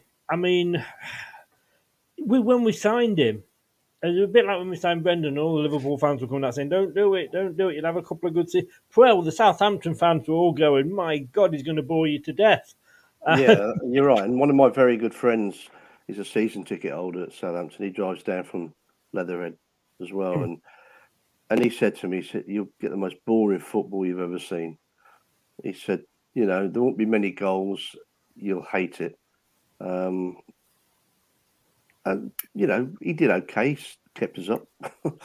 that seems Yeah. to be the thing for, to do, but it wasn't much fun, was it? From what I remember, anyway. Not, not at all. Um, uh, Brad, I'm just looking here. That season, we bought in uh, Harry Maguire from Hull for 17 million, uh, Iborra for 15, uh, Iheanacho for 25, uh, George Thomas. he, he's gone down well, hasn't he? Uh, a, a certain player, Adrien Silva, who but for 13 seconds, who knows what sort of career he'd have had with us. And of course, who can forget the absolutely amazing Diabate? Oh yeah, the man who scored two goals against Peterborough in the cup game and everybody lost their minds over. Yeah, I Oh, remember him well. Yeah, that's right. Um, I was at a the thing that is, day. Chris, the, th- the thing is, Chris, the biggest problem that team has uh, is is it was under a hypnotic spell because every time the words Claude Puel were meant. Sorry, Well, sorry, I forgot. I, I was there when he was appointed. Every time his name is said, it puts you instantly to sleep because he's so boring. I mean, he had a squad given to him that was some talent. I mean, he gave us an eighty million pound fraud, which is absolute genius. Probably only decent bit of business he really did that that window. But um, you know, you talk about Musa, and you've mentioned him a lot when we we've we've normally cast our, our eyes back over it, and this is a show to talk about it. I'm going to ask you a question, Chris. Here, do you think, in the nicest way possible, that certain players like Slimani, like Musa, suffered from Vardy syndrome? And what I mean by that is, we have said time and time again, no matter how well certain other strikers is, and, and probably throw Nacho, Iheanacho into it to some extent, that no matter how well they did, they would never play to their strengths because it had to be Vardy because of how well he did that one season. I know he went on to have brilliant seasons, brilliant seasons, but could you not make the impre- the argue that the reason Kramaric wasn't as, successful, or Musa wasn't as successful, or Slimani could only score in the Champions League was because Jamie Vardy was the overwhelming favourite head boy, if you will, of the striking department. He the thing with Vardy was that he had been our top goal scorer for since we'd been in the Premier League. Uh, so it was always he was always going to be first name on the team sheet. Um, Musa, I don't think was ever played in that position. He was stuck out on the right, and, and so he you know he never had the chance. Uh, I think the thing with Slimani, he's completely a bit like Iheanacho. He's a completely different player. So if you're going to buy a player like Slimani, don't try and make him into a Vardy. You know, you, you, you get him and, you know, play. If you're going to bring him on, then play to his strengths. Get the crosses in. He scored some great headers for us. That header that he scored against Porto in the Champions League, it was a brilliant goal because it crossed in and it was headed. He wasn't a ball to your feet sort of player. He was never going to run behind the defenders. And it's exactly the same. You know, every right winger we have had has suffered from the Mahrez effect. you can't, unfortunately. So yes, um, you, yeah, we needed somebody that was good enough to be second fiddle to Vardy, but you know, you you you had you had they had Slimani who could play a different way, which was great because you don't want everybody playing the same way. You want to bring a sub on that's going to be different, but we never just we just never played to his strengths, unfortunately. Um, and you can play blame that for Puel. Um, Danny Drinkwater left that season. Dave, Oh. um, yeah, I think looking back, he will admit that it probably wasn't the best decision he's ever made. But you know, it was a, No. it's about money. Not you know, he's not a Leicester lad. It was all about money for him. Um, And we had bought Iborra and Silva, mm, allegedly. So he probably thought, oh, my, my day's numbered here. Chelsea want me. 35 million Leicester fancied. Why not? he was Um, parked outside their ground waiting, wasn't he? Allegedly. allegedly. But going back to the signings, we made some good signings that season. We We should did, not. we We, did. should not have struggled at all. talking about Danny Drinkwater, if I can stick on, on him, that's I thought I finished. He was parked outside the ground. I thought that would be it, really. he i mean there was no reason he was one of our best players there's no reason for him to look at um, the other players that we're bringing in and thinking i'm going to lose my position because really it was his to lose so as long as he carried on playing well Maybe, maybe, but he must have got a sense with Puel in charge and bringing in these uh, continental midfielders. He must have had a thought about it. And if he hadn't have gone to Chelsea, he probably might not have got in the team regularly, and he wouldn't have had that chance again. So, No. whilst at the time I was pretty pissed off, I must say I, I don't blame him now for it. I, it's just a shame he didn't make anything of it because he was a talent. yeah it was ever it was always i think i think it was that uh, Drinkwater Kante thing that, that maybe blew Chelsea away a little bit and realizing that they'd, they'd, they'd bought the diamond. What they were about to get was a bit of old rusty copper to go with it. Uh, they'd already bought the best player. Uh, Brad, I've put it there. He was Players' Player of the Year. He was the Player of the Year or the season. Uh, he wasn't a bad player at that time, was he, for Leicester, Harry Maguire? No, Maguire wasn't. He was he, and he still isn't. Oh, he is still a decent standard defender. He's just in a mess of a team that he's fallen out of favour, and uh, you know he's he, he's going to do somebody the world of good um, when he when he joins them because he can play at that caliber. I mean. You know, we, we was coming off the back of the dynamic duo of Morgan and and and um, and who so the fact that he had he wasn't like he just swanned in there and had no pressure on him. He was taking over from a very successful, uh, albeit brief, partnership of Huth and Morgan. So, you know, he, he- you know, we laugh and joke at how much we robbed Man United blind f- for him because we did. He was never an eighty million pound player. But as I've always said and defended about the situation, he never asked Manchester United to pay Leicester's valuation for him.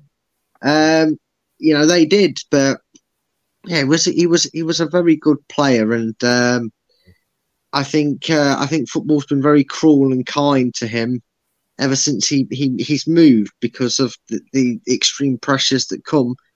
You know, it's pressure enough to join Manchester United and be a success, Yeah. uh, but the price tag on top of that just didn't help his cause. He um, he had a good- good first season, didn't he, with us? And then the second season, I think he struggled a little bit, which is when I think he got found out a little bit because he liked Yeah. to kind of get the ball, but he wanted to distribute it far further up the pitch. He he would not. Well, he nobody did this season, but he definitely wouldn't have liked us playing out the back malarkey the way we were doing it with our midfielder always giving it away so close to him. He wanted the ball as far away as possible so he could actually set Right. back. Because I think the one Yeah. thing he was able pace, to hide at Leicester, the way we played, was the fact that he isn't the quickest. No, Uh, but I'd I have him think- back. Oh, I would definitely have him back. Mm. Yes, I don't think he'd drop down to the the championship. Ah, I mean, for twelve million, for, for twelve million the Kindle Bueno, I'd have him back. yeah, Mm. finished ninth that season. Burnley got the last European place in seventh. Uh, but ninth again for a Leicester side. Let's be honest with you, for it was a long time. We would have been very, very, uh, very, very happy with that. Uh, that was 17 18. Uh, look, 18 19. There's only one thing really that um, that takes it over, and obviously that was the chairman passing away. Oh, Um, I was supposed to go to that game. Uh, I didn't. Uh, I watched the game. We were we weren't playing well. We somehow managed to get a draw. I think quite luckily off West Ham.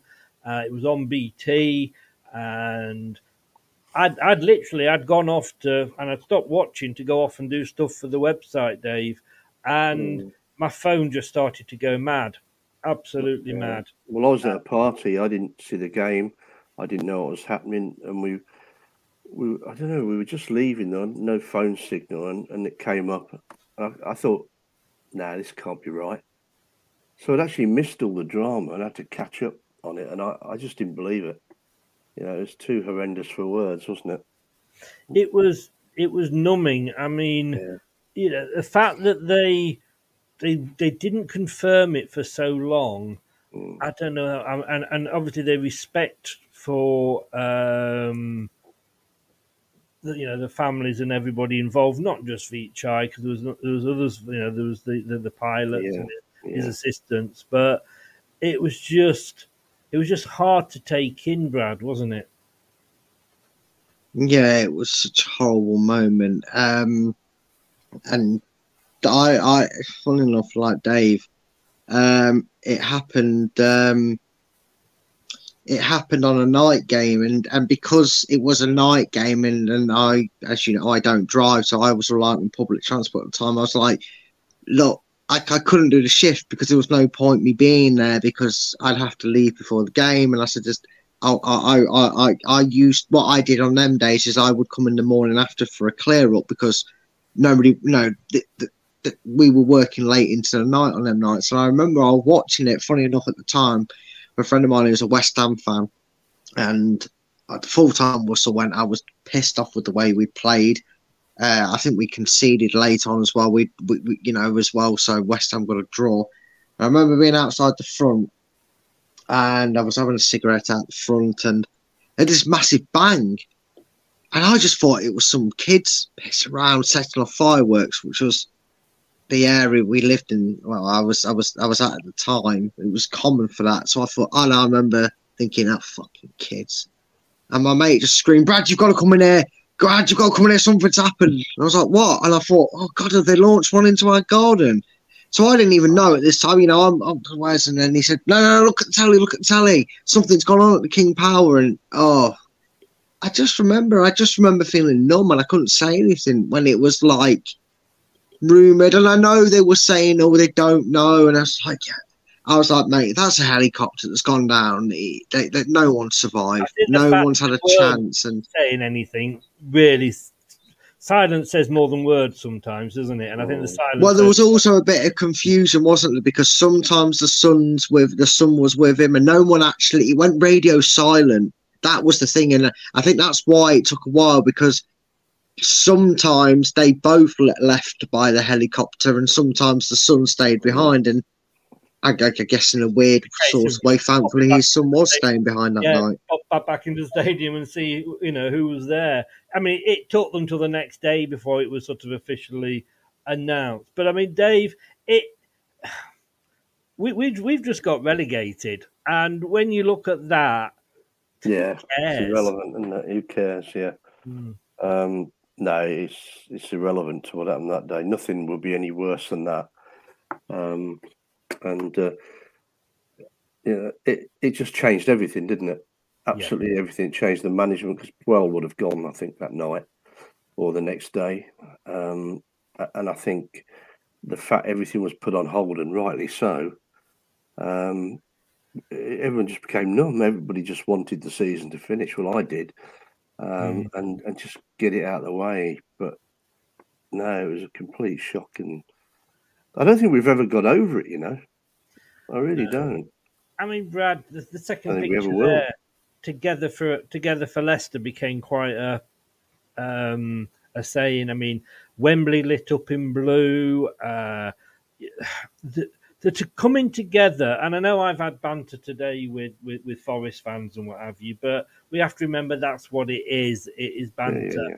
When that happened, the coming together of the footballing family was amazing. I mean, Mike and James have just put two very nice comments there up about about it. I had I I had if that had happened, and this is sound horrible, but if that happened to one of the Glazers, yes, we'd all have said all right, Pitt, and all that. I don't think we'd have had the outpouring of grief that was shown towards our owner because I think people knew what we just wasn't fans of the club within Leicester that, that that did it. It was even if you didn't like football in Leicester because of what he'd given to the community. And as you can see there, that's a Sheffield United shirt on the picture. There was Nottingham Forest and oh, Derby scarves All tied sorts to of the them. ground. Yeah. You know, I mean, it was an amazing, amazing feeling, wasn't it, Brad? Yeah, it was. And in a moment of pure darkness, there's always a light, isn't there, that comes shining through. And Mm. unfortunately, you, you only seem to see it more often than not when it's something so tragic that happens that, that, that the footballing world comes together. But, you know, for the horror and the sad memory of that West Ham game, the game that everybody was gobsmacked, we even still went ahead as quick as it did, uh, was one of the most beautiful connections made in football. Two clubs that couldn't have been even any further apart in terms of location or, or, or care towards each other. I mean, one being Welsh, one being English, had every reason to not give a rat's ass about each other. But the way Cardiff City came to Leicester and, and, and, and came together for the club, that the displays they put on, and every other club with their you know notes and, and messages they put out on their websites and condolences they put out. It was it was one of them that brought happy tears to your face to show um, that you know that's moments like that are when you go you you fuck your rivalries off excuse my french. You know you you put them to the they, they get in the bin because that's it, football is a sport we all love and it's moments like that, that that you remember what football is all about and i still remember um seeing a few cardiff videos after the game because demarai gray god bless him you know no matter what i thought of him as a player he'll always be remembered as a guy who who um who scored the goal in that 1 0 win. And I remember there was a small section of the Cardiff City end that actually cheered when we scored. And you don't see that, do you? You don't see opposition fans cheering their team losing. But they were like, you deserved it for everything you've gone through, for the hell them players must be going through mentally. To come out and win that game was getting emotional thinking about it. I'll, I'll, I'll be honest with The you next- because it was just game- such a, yeah.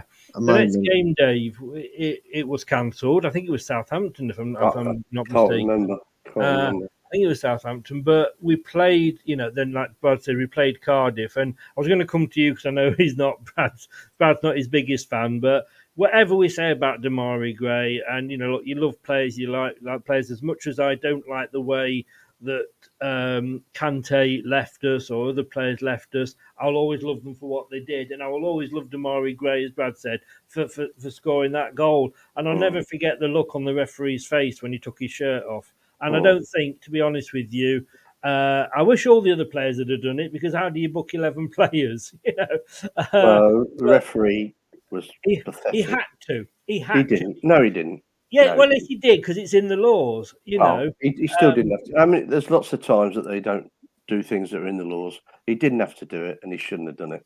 And see if he'd have got into trouble, face- his face was yeah, still I know. "Oh, God, I don't Okay. believe this. You know. Well, don't do it then.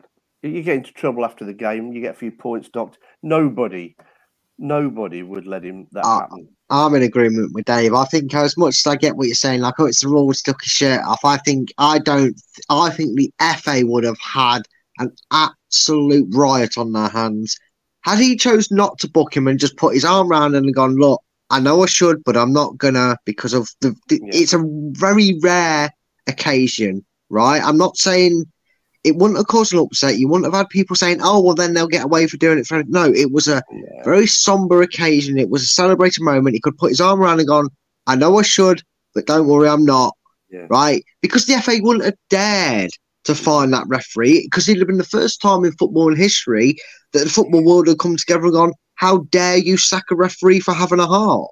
Mm. It- I'm with Dave. He didn't have to But then book him. when, He when in the next game a player lifts a shirt up because some little girl's passed away for cancer and he's No. supporting her and he lifts the shirt up or takes his shirt off, sorry, does he not let game book? So all, all the players have to do is write a message on the shirt. And look, don't get me wrong, obviously I I, I No. I don't I- think on that case, but let's be honest, it's very easy for players who seem to want to show off and show their body Yeah, off, yeah. take the shirt off at any any opportunity.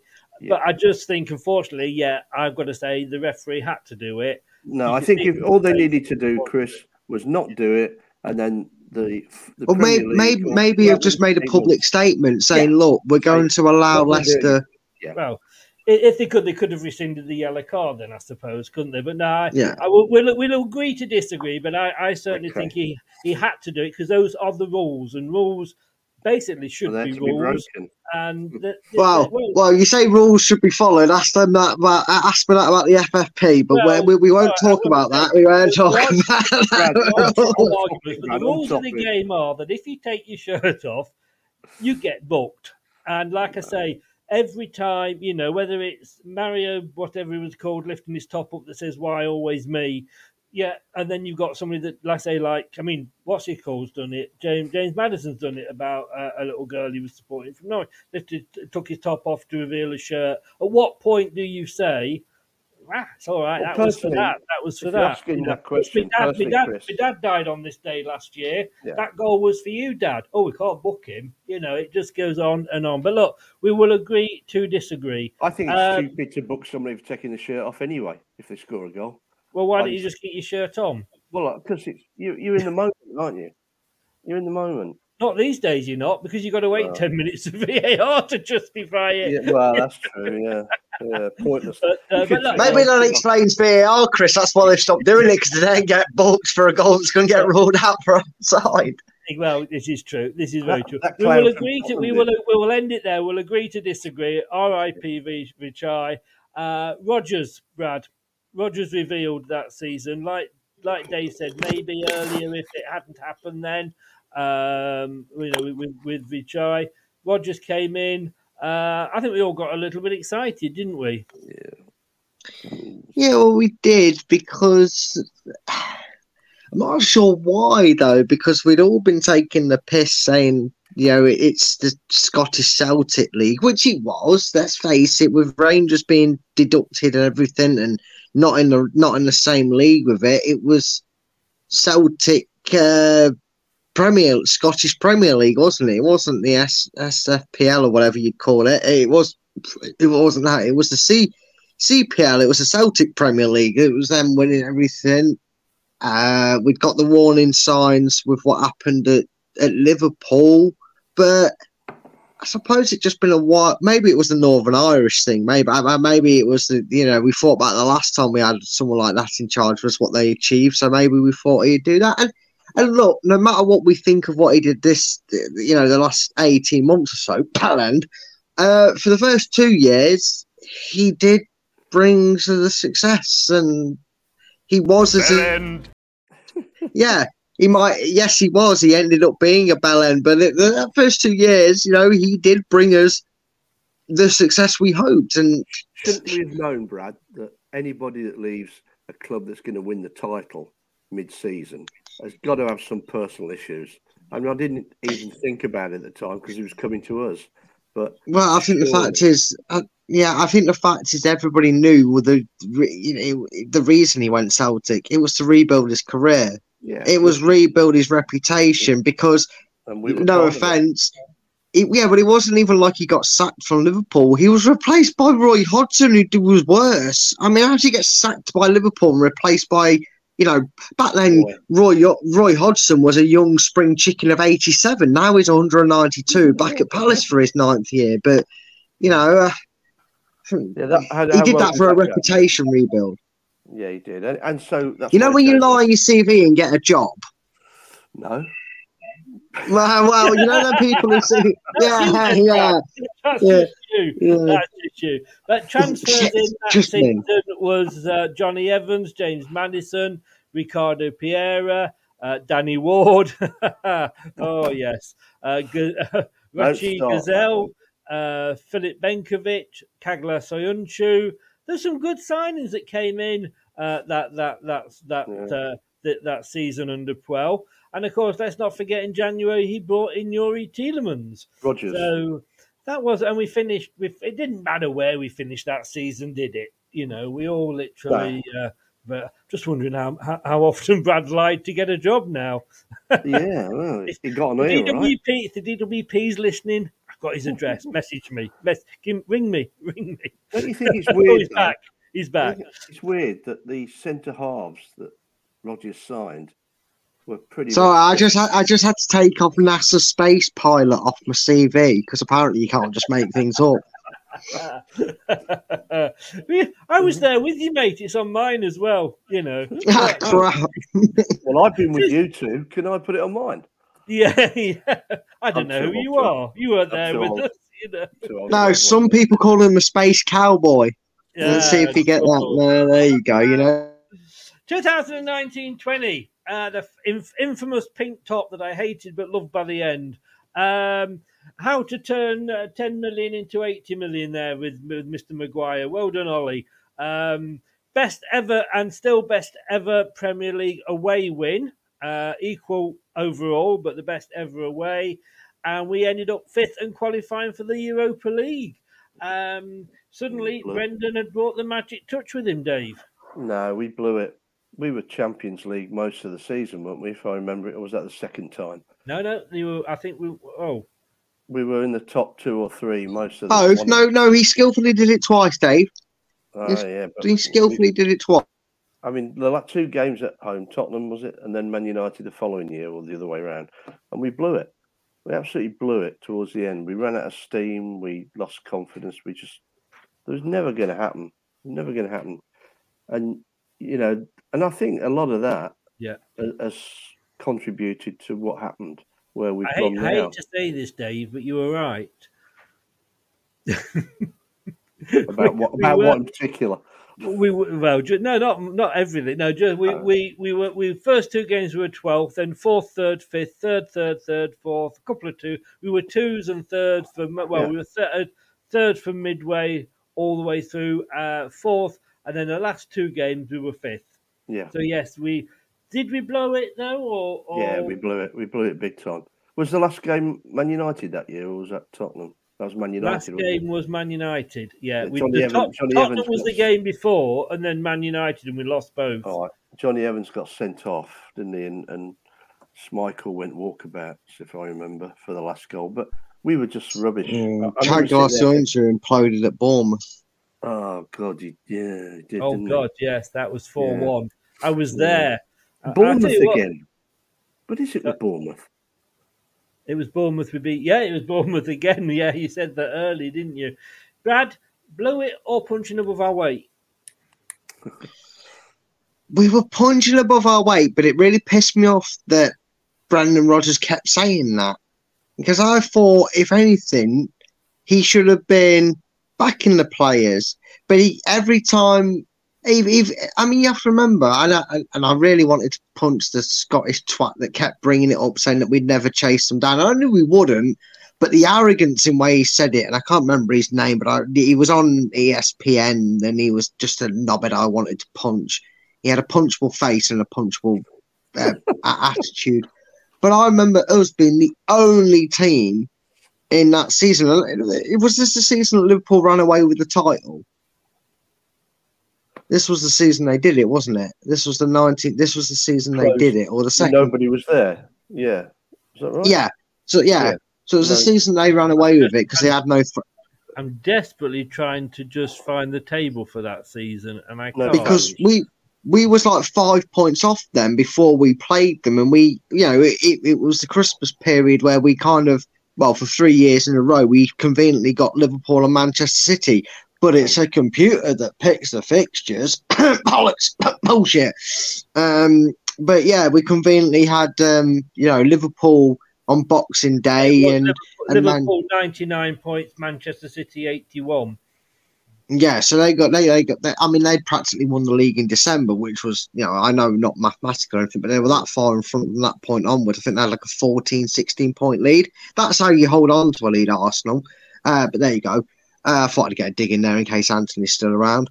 But no, uh, but at that point when we played them, we were five points off them. But we lost, and I know they absolutely battered us. I think they beat us 4 0. It was absolute embarrassment. They absolutely floored us, and they proved why they were going to win the league because they were doing that all the way through. But never once, and it pissed me off because Brendan Rodgers would get asked the question, "Oh, oh, Leicester, you you did you're doing really well. Oh yeah, but we're punching above our weight. Where the aim's still Europe. Well, what? Yeah, okay, you can you can maybe take the pressure off getting fourth, but why? What the way he said it was so negative. It wasn't like you know. Oh, okay, Ranieri had it easy because nobody expected 5001 to actually become a, a reality, did they? Even, even, in February and March, it was like, yeah, but you're not really going to win the league. We all know it's a joke. But back then, it was like, oh, hold on, they've won the league, they've got to a quarterfinals of the Champions League, you know, they finished in you know top top top nine last season. They've signed some really good quality players. They're creating a buzz. Yeah, why can't Leicester get top four again? Why can't they finish in even if it's fourth? They'd still warrant being it. No, no, no. Leicester can do it. And it felt like he didn't want to praise them and big them up enough. He was getting Maybe he knew they fail. were. He was getting ready to fail. Well, it gave it gave him the bailout to then Yeah. turn it, you know, put a put a put a spin on it. When realistically, I think them players needed that momentum. So when it did start to creak, they would have had that thinking, no, we can't. We're going to beat you because we deserve this. We've worked so hard. And I think once the the oh well, you don't think we're good enough. Maybe we're not good oh, enough. yeah, mentality yeah. kicked in. It never left. It actually it, it eroded into the Leicester ship and got us to where we are today. You would have taken You know, fifth it- at the start of the season, though. Oh wouldn't yeah, of course you would have. Both Yeah. of them you would have Well, taken it. have It, taken it it was very, Well, as they say, as they say, eat, sleep, repeat. Because the following season we finished fifth again. Oh. Um, uh, and I've got three highlights there: how to turn 29 million into zero. And you know, we we think this is new. You know, not, not making any profit on players. We, we, we seem to be got a history of that. Uh, finishing fifth in Europa League again, but there's only one thing to talk about for this season. At the fifth attempt, we were the biggest club apparently not to have ever won it. Um, crowds just being allowed back into the into the ground, so there was a, about twenty odd thousand, wasn't there? And it was thanks to VAR. We, we might live to regret not having it next season. Uh, and and Ben Chilwell's big toenail. We were FA Cup winners, Dave. Did you ever think you'd you'd, you'd be alive to see that? Because I didn't. No, no, and I would have taken that in my lifetime. Forget the league, FA Cup I'd have taken.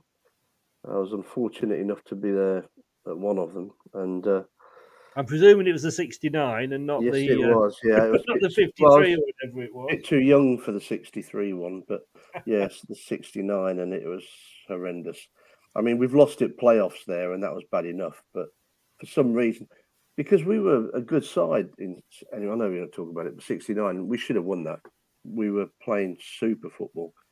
But anyway, um, yeah, it was great. It's just a shame I couldn't go. Yeah, Typ- well, typical, isn't it? Waited all these years, and you, some stupid bloody COVID thing means Yeah. you couldn't get in. But I mean, we watched it, didn't we, uh, Yeah. Brad? And it was, oh, I was in tears. I had to turn. I was sat there watching it on the telly with my son. I turned away to talk to him because I was breaking up, and my tears, you know, I just felt the tears welling up. And you know, I turned round eventually, and there he was sat there crying as well. I mean, it was Premier League, FA Cup. For me, it's still got to be the Premier League, but this FA Cup, I think it was because it was the fifth attempt we'd, we'd finally done it. Yeah. I mean, you know, I wasn't alive for any of the four attempts, so in my lifetime, I've yeah, hundred percent success ratio. Seen them play in the FA Cup final, won it. Bob's your teapot, yeah, to you and all. Um, um, but no, yeah, I think I think know it's always going to be the Premier League. That let let's face it, the fact that Leicester had been there four times before you always had a feeling that we, and we may never get another crack at winning another one again, but you always probably felt, well, surely eventually at some point down the line, Leicester are going to win an FA Cup or at least get another go at trying to win it. Uh, which we obviously did, and we and we ended up doing it, whether it was by a toenail and, and the best things coming to football, uh, VAR or or whatever by ever means, we we won it, and you know, and, and, and again, it, it still pissed me off because Brendan did the exact same tactics that he did with every other press conference the season before, punching above our weight. Well, Jesus Christ, mate, they've just won the FA Cup. Way to try and suck a punch and take the wind out of their victory. It's like, oh, yeah, well, we're punching above our weight and we've, we've won silverware, but and they're asking you surely that can give you the confidence, you know, you know, do you know because we we had to play Chelsea and had we won that game Yeah, in the league, uh, we would have potentially got top four. You shut it down straight away. I mean, maybe we should have read the signs. I mean, we, well, we've all said in hindsight now we probably Yeah, should have yeah. sacked him. Wait, we should have asked him to step down afterwards. But Yeah. um, there we go. But yeah, it was fantastic, and you know, I don't want to say that my my birth is encouraging of the hundred percent FA Cup record, but all I'm saying is one FA Cup final, one win. Moving on.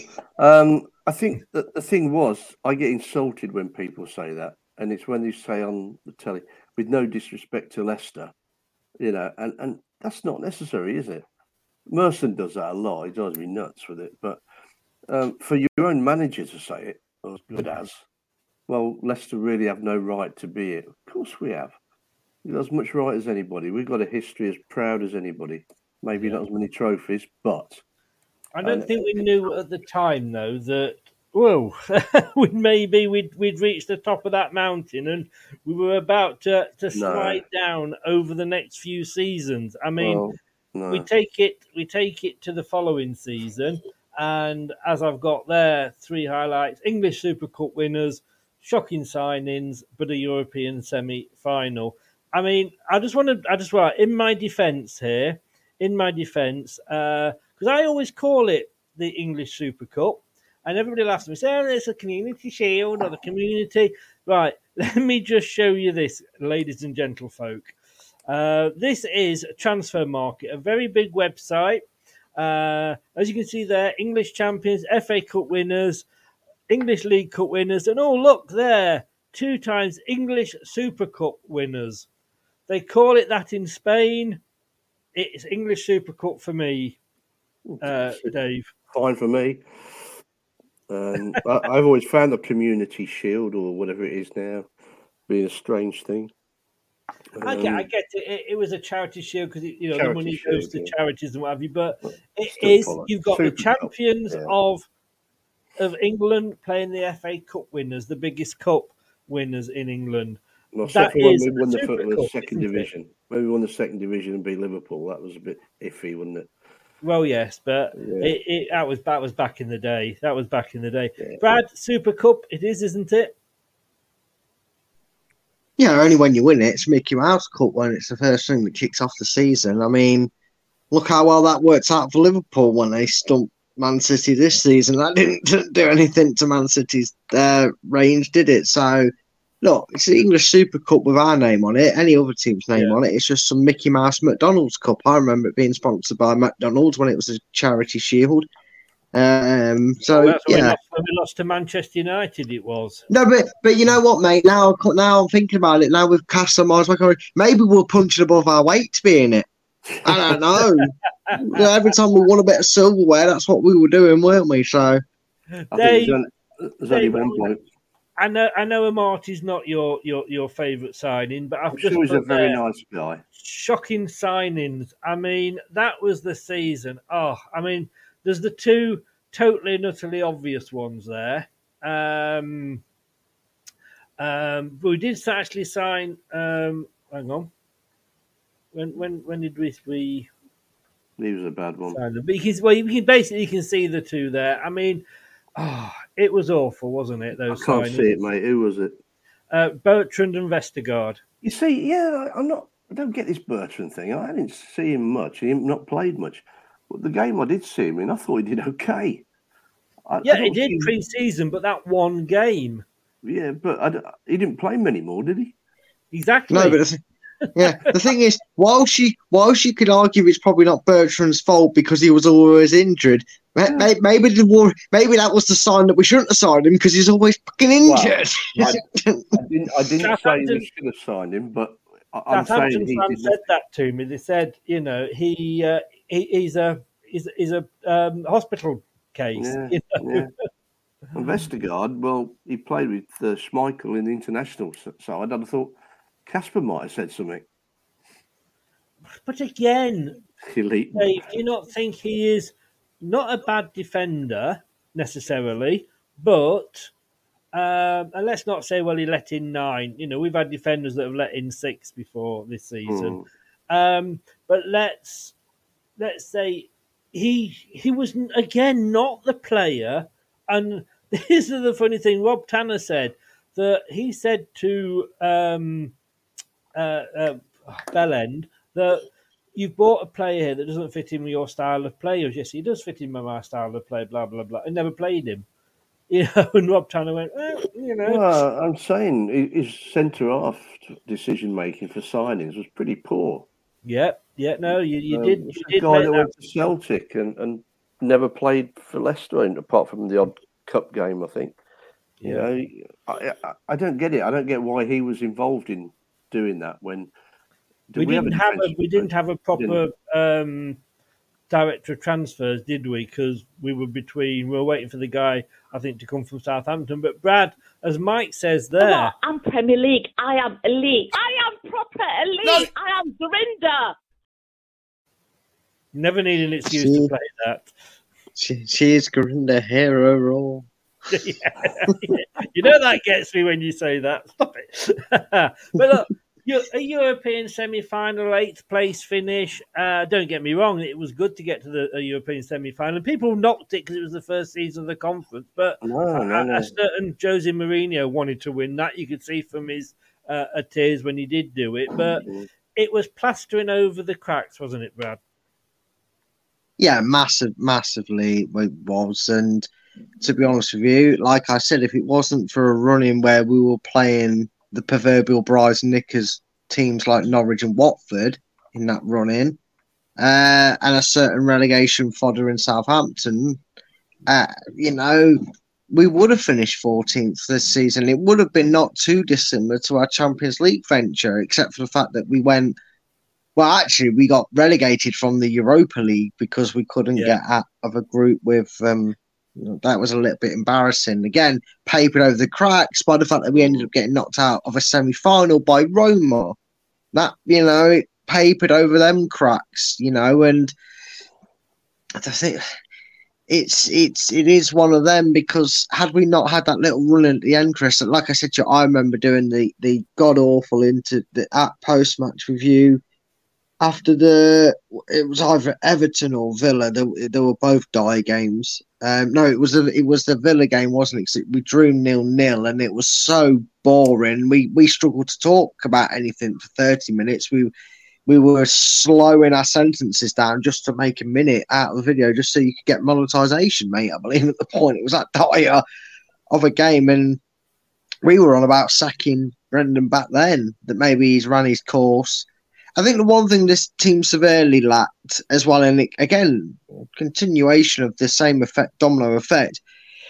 We never brought plausible competition to certain areas of that squad. You know, you could argue had he not fallen out, there was competition in the defensive roles.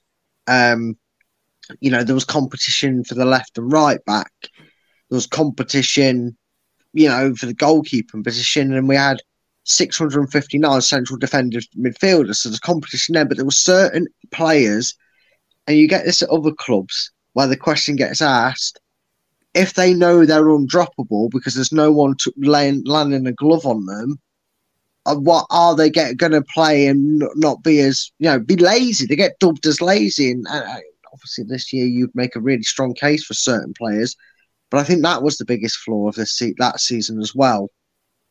You know, we, we were we were maybe blinded and thinking, oh no, it's all right. Rodgers has balanced the ship. He's going to be fine, and he's going to go back to top five. We're going to go back to challenging for the FA Cup and whatnot because we got blinded by a six game spell where we made it to a semi final Mm. and we won six games and, and moved from 14th to 8th. And realistically, we only moved up that far because the teams ahead of us went on the went on the beach, were on were on holiday, and had tougher games than us. I think we had a lot of injuries, didn't we? And that's that got him out of jail. Yeah, it's it, you know it's also funny how they've stopped since he's you know or players have recovered quicker Mm. since he's left as well. It's almost like we know where the problem's staring us in the face for two and a half Hindsight years. is a marvellous thing, Dave. Should he have gone at the end of that season? Well, you say hindsight, yes, he should but I didn't say so at the time. I think I was arguing with you two, probably start of this season that he, I thought he should stay, uh, and clearly I was wrong. But we, even at Christmas, I thought, you know, let's just give him a chance after the World Cup, um, and we went on a run. Didn't well, two games on it. We we won pretty well, Spurs and Villa. Um, and I thought that was it again, turn it around. Another false dawn. He managed to screw that up from being Yeah. so confident beating Tottenham. We could have had five or six that day easy. In fact, we should have had five anyway. I was I was mad because I, I said let's stop and give him a little bit uh, uh, extra. Mm. uh, Mike says here uh, Bertrand ain't bad for a free signing. A free signing that we signed in 2021 that has played four times for us. And I think only only one of those. I don't think any of those have been in the Premier League, to be honest with you. Uh, one Mm. friendly and a, a couple of uh, cup games. So yeah, well, I, I I thought he was going to be all right, um, and he He might still be, might still be next year. Uh, he, uh, he he is he's he out of contract in the summer. Wonder what we're going to decide about him, Ada, Brad. But look, let's have a look at this season that's just gone by. Um, I put there stick to FFP rules, you get punished. Um, for whom the bell end tolls. Do you see what I did there? To show I, I know my literature, you see. And final day misery. Um, it was look. I don't want to go into this too much because we, we did it the other night on this season, but it was it was a slow death, wasn't it? It wasn't sudden, Dave. It, it was happening over 37 games. It wasn't the West Ham game. It wasn't Bournemouth failing to beat Everton. It was just us being shit and show pony of players. yeah, Uh, I- yeah, I, I. I was just on a on a chatting on a um, West Ham site before I came on, and they were saying what a wonderful player Harvey Barnes is, blah blah blah. And I went, "Have you seen him all this season?" I said, "As a West Ham fan, you sit there and go, oh, isn't he good?' Yes, when he wants to turn up." And it's the same with Maddison. It's the same with Tielemans. Show ponies. Well, It- Harvey it- Barnes just stands around with three opposition players around him, and he, he, hasn't got a clue what to do. He never has. He's never picked up people at the back. He pretends he is, but he lets. I mean, Luke Thomas was exposed by him, um, and you know it's just terrible to have a guy like that in front of you. Great going forward, but cannot come back and help defend. And if he does try and help defend, you don't know what to do. Nobody seems to have told him what his job is. And that's under Smith as well. Yeah. I mean, Brad, yeah, it was just, uh, it was like the dying ant, wasn't it? It was just going on. Yeah. I almost felt like, you know, saying, look, for God's sake, stop fighting, Leicester. Just go down. Let's just get the R against our name and let's just put ourselves out of this misery. Yeah, the amount of times we shot ourselves in, in the foot this season, I'm I'm surprised Leicester City haven't claimed di- disability benefits as an amputee because they just did it so did it so often this season. It was unreal, and, and and again, you know, it's something now we've been able to reflect over these these nine seasons. Um, because I don't maybe really Leicester fans haven't paid attention to. Where was the competition for Harvey Barnes's place? Where was the competition for Maddison's place? Where was the competition for Tielemans's? Where was the competition? All right, maybe not Vardy because we did bring in players just obsessed over him enough to keep doing it. But where was the competition for these these key players that they need? They shouldn't. They shouldn't. But prima donna, fo- prima donna. I can't say the fucking Prima sentence. donna. Prima donna. fucking me. That, that, that was easy for me to say. Apparently, No, prima donna Get- get in footballers need. son. Get in the groove. I know. these prima donnas, I say, I say it three times, it's like Beetlejuice, right? Um, they need competition apparently to keep them emphasized and, and, and keep them energized and wanting to, to, to run on. It almost seemed like this, and, and the back end of last season was the main catalyst starting for it. And and look, we've done this a million and one times to the point that I, I literally am mentally checked out on the question of where did it go wrong this season? Everywhere. There you are. Short answer. Good night. Goodbye. See you later I next agree. week, sort of thing. I agree totally. And where was the competition? Well, the competition was in the squad, but Bellend didn't want to pick them. He had his he had his number of players that he liked, and he stuck by them. Um, but look, we're down when we're not out. Um, look, you know, I, I've said with the nicest will in the world, I, I love to see Derby get relegated. I was really happy that Coventry City didn't come up, uh, but I would not want to see their clubs go out of business. I would not want to see any football club go out of business. Last time we got relegated, we nearly were going out of business, uh, but we managed to uh, to, to find a, a, a benefactor. Uh, interesting years under him as well. Um, but we, we we will we will be back. Don't know when, don't know where, but I'm sure we'll meet again some sunny day. Um, it has been basically a fantastic nine years. Um, Dave, end on this one very quickly. Pick me your top three moments from the last nine seasons. And I know you weren't expecting this, which is why it's interesting. I, think that night Chelsea drew with Tottenham uh, Mhm. has to be one. I think obviously the FA Cup win has to be another. Um, and I think the the togetherness of the football nation at that moment in time Yeah. of the tragedy, I think they're the three that stick in my mind more than anything, Yeah. and will forever. Yeah, no, no, totally. Brad, same to you. Oh, I,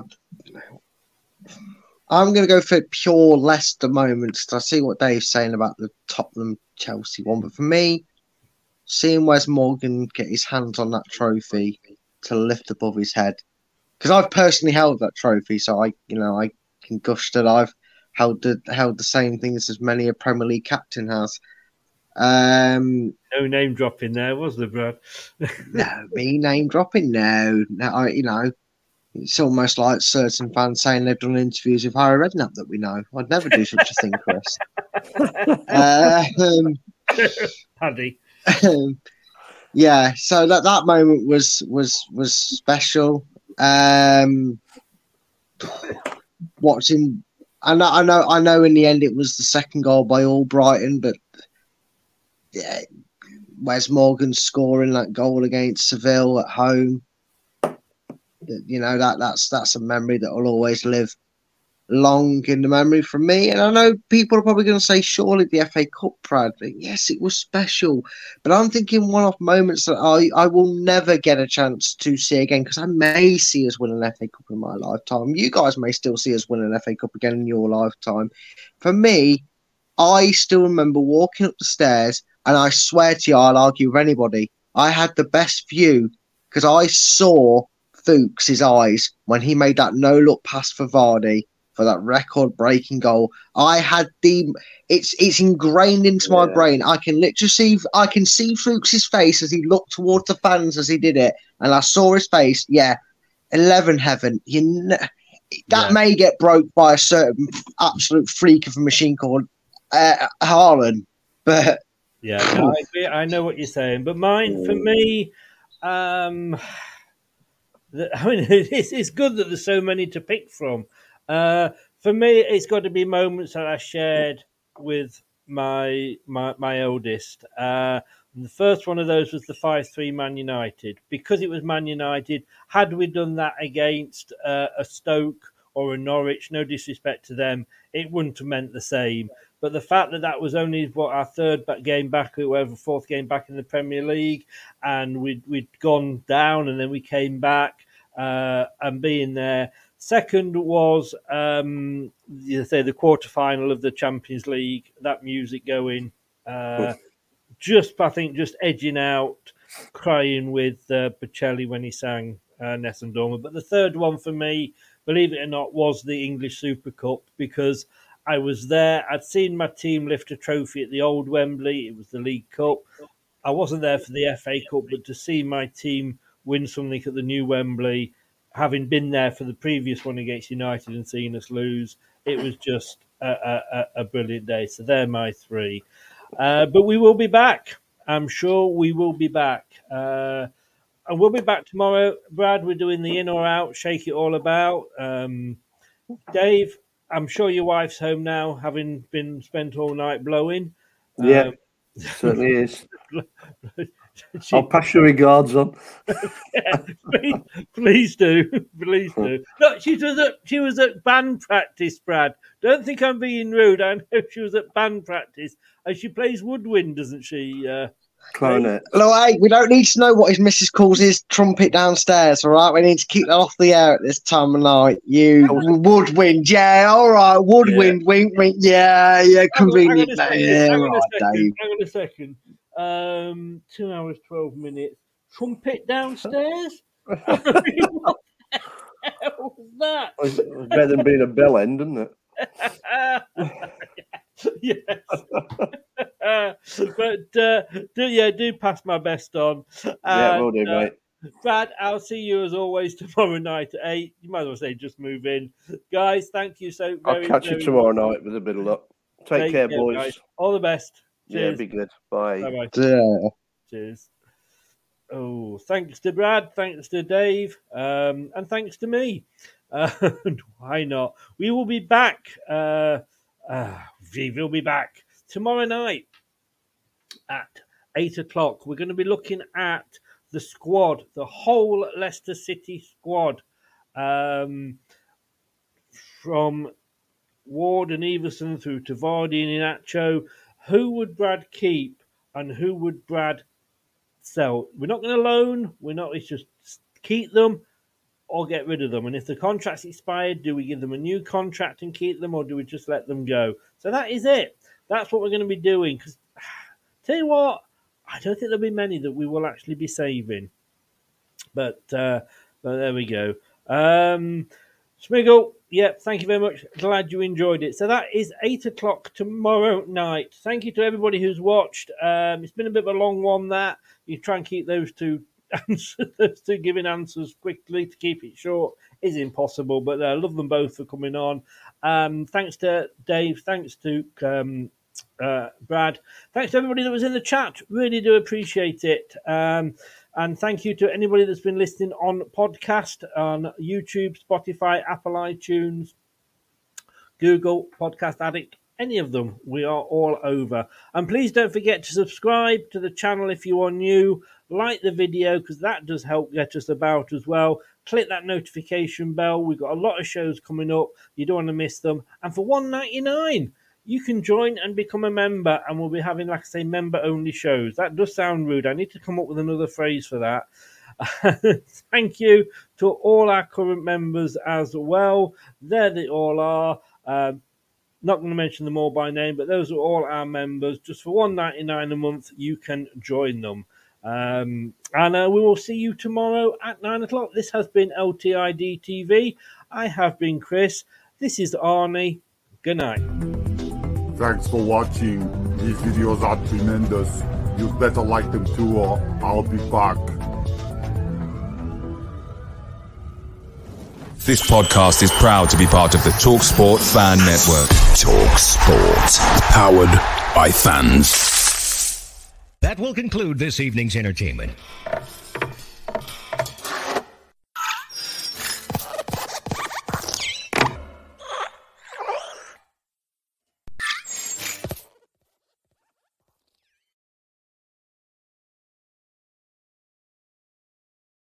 It's the 90th minute. All your mates around. You've got your McNugget share boxes ready to go. Your mate's already got booked for double dipping, and you steal the last nugget, snatching all three points. Perfect. Order McDelivery now on the McDonald's app. You in? At participating restaurants 18 plus, serving times, delivery fee, and terms apply. See McDonald's.com. Hey, it's Paige DeSorbo from Giggly Squad. High quality fashion without the price tag. Say hello to Quince. I'm snagging high-end essentials like cozy cashmere sweaters, sleek leather jackets, fine jewelry, and so much more. With Quince being 50 to 80% less than similar brands. And they partner with factories that prioritize safe, ethical, and responsible manufacturing. I love that. Luxury quality within reach. Go to quince.com slash style to get free shipping and 365 day returns on your next order. Quince.com slash style. This podcast is proud to be part of the TalkSport Fan Network. Talk Sport. Powered by fans.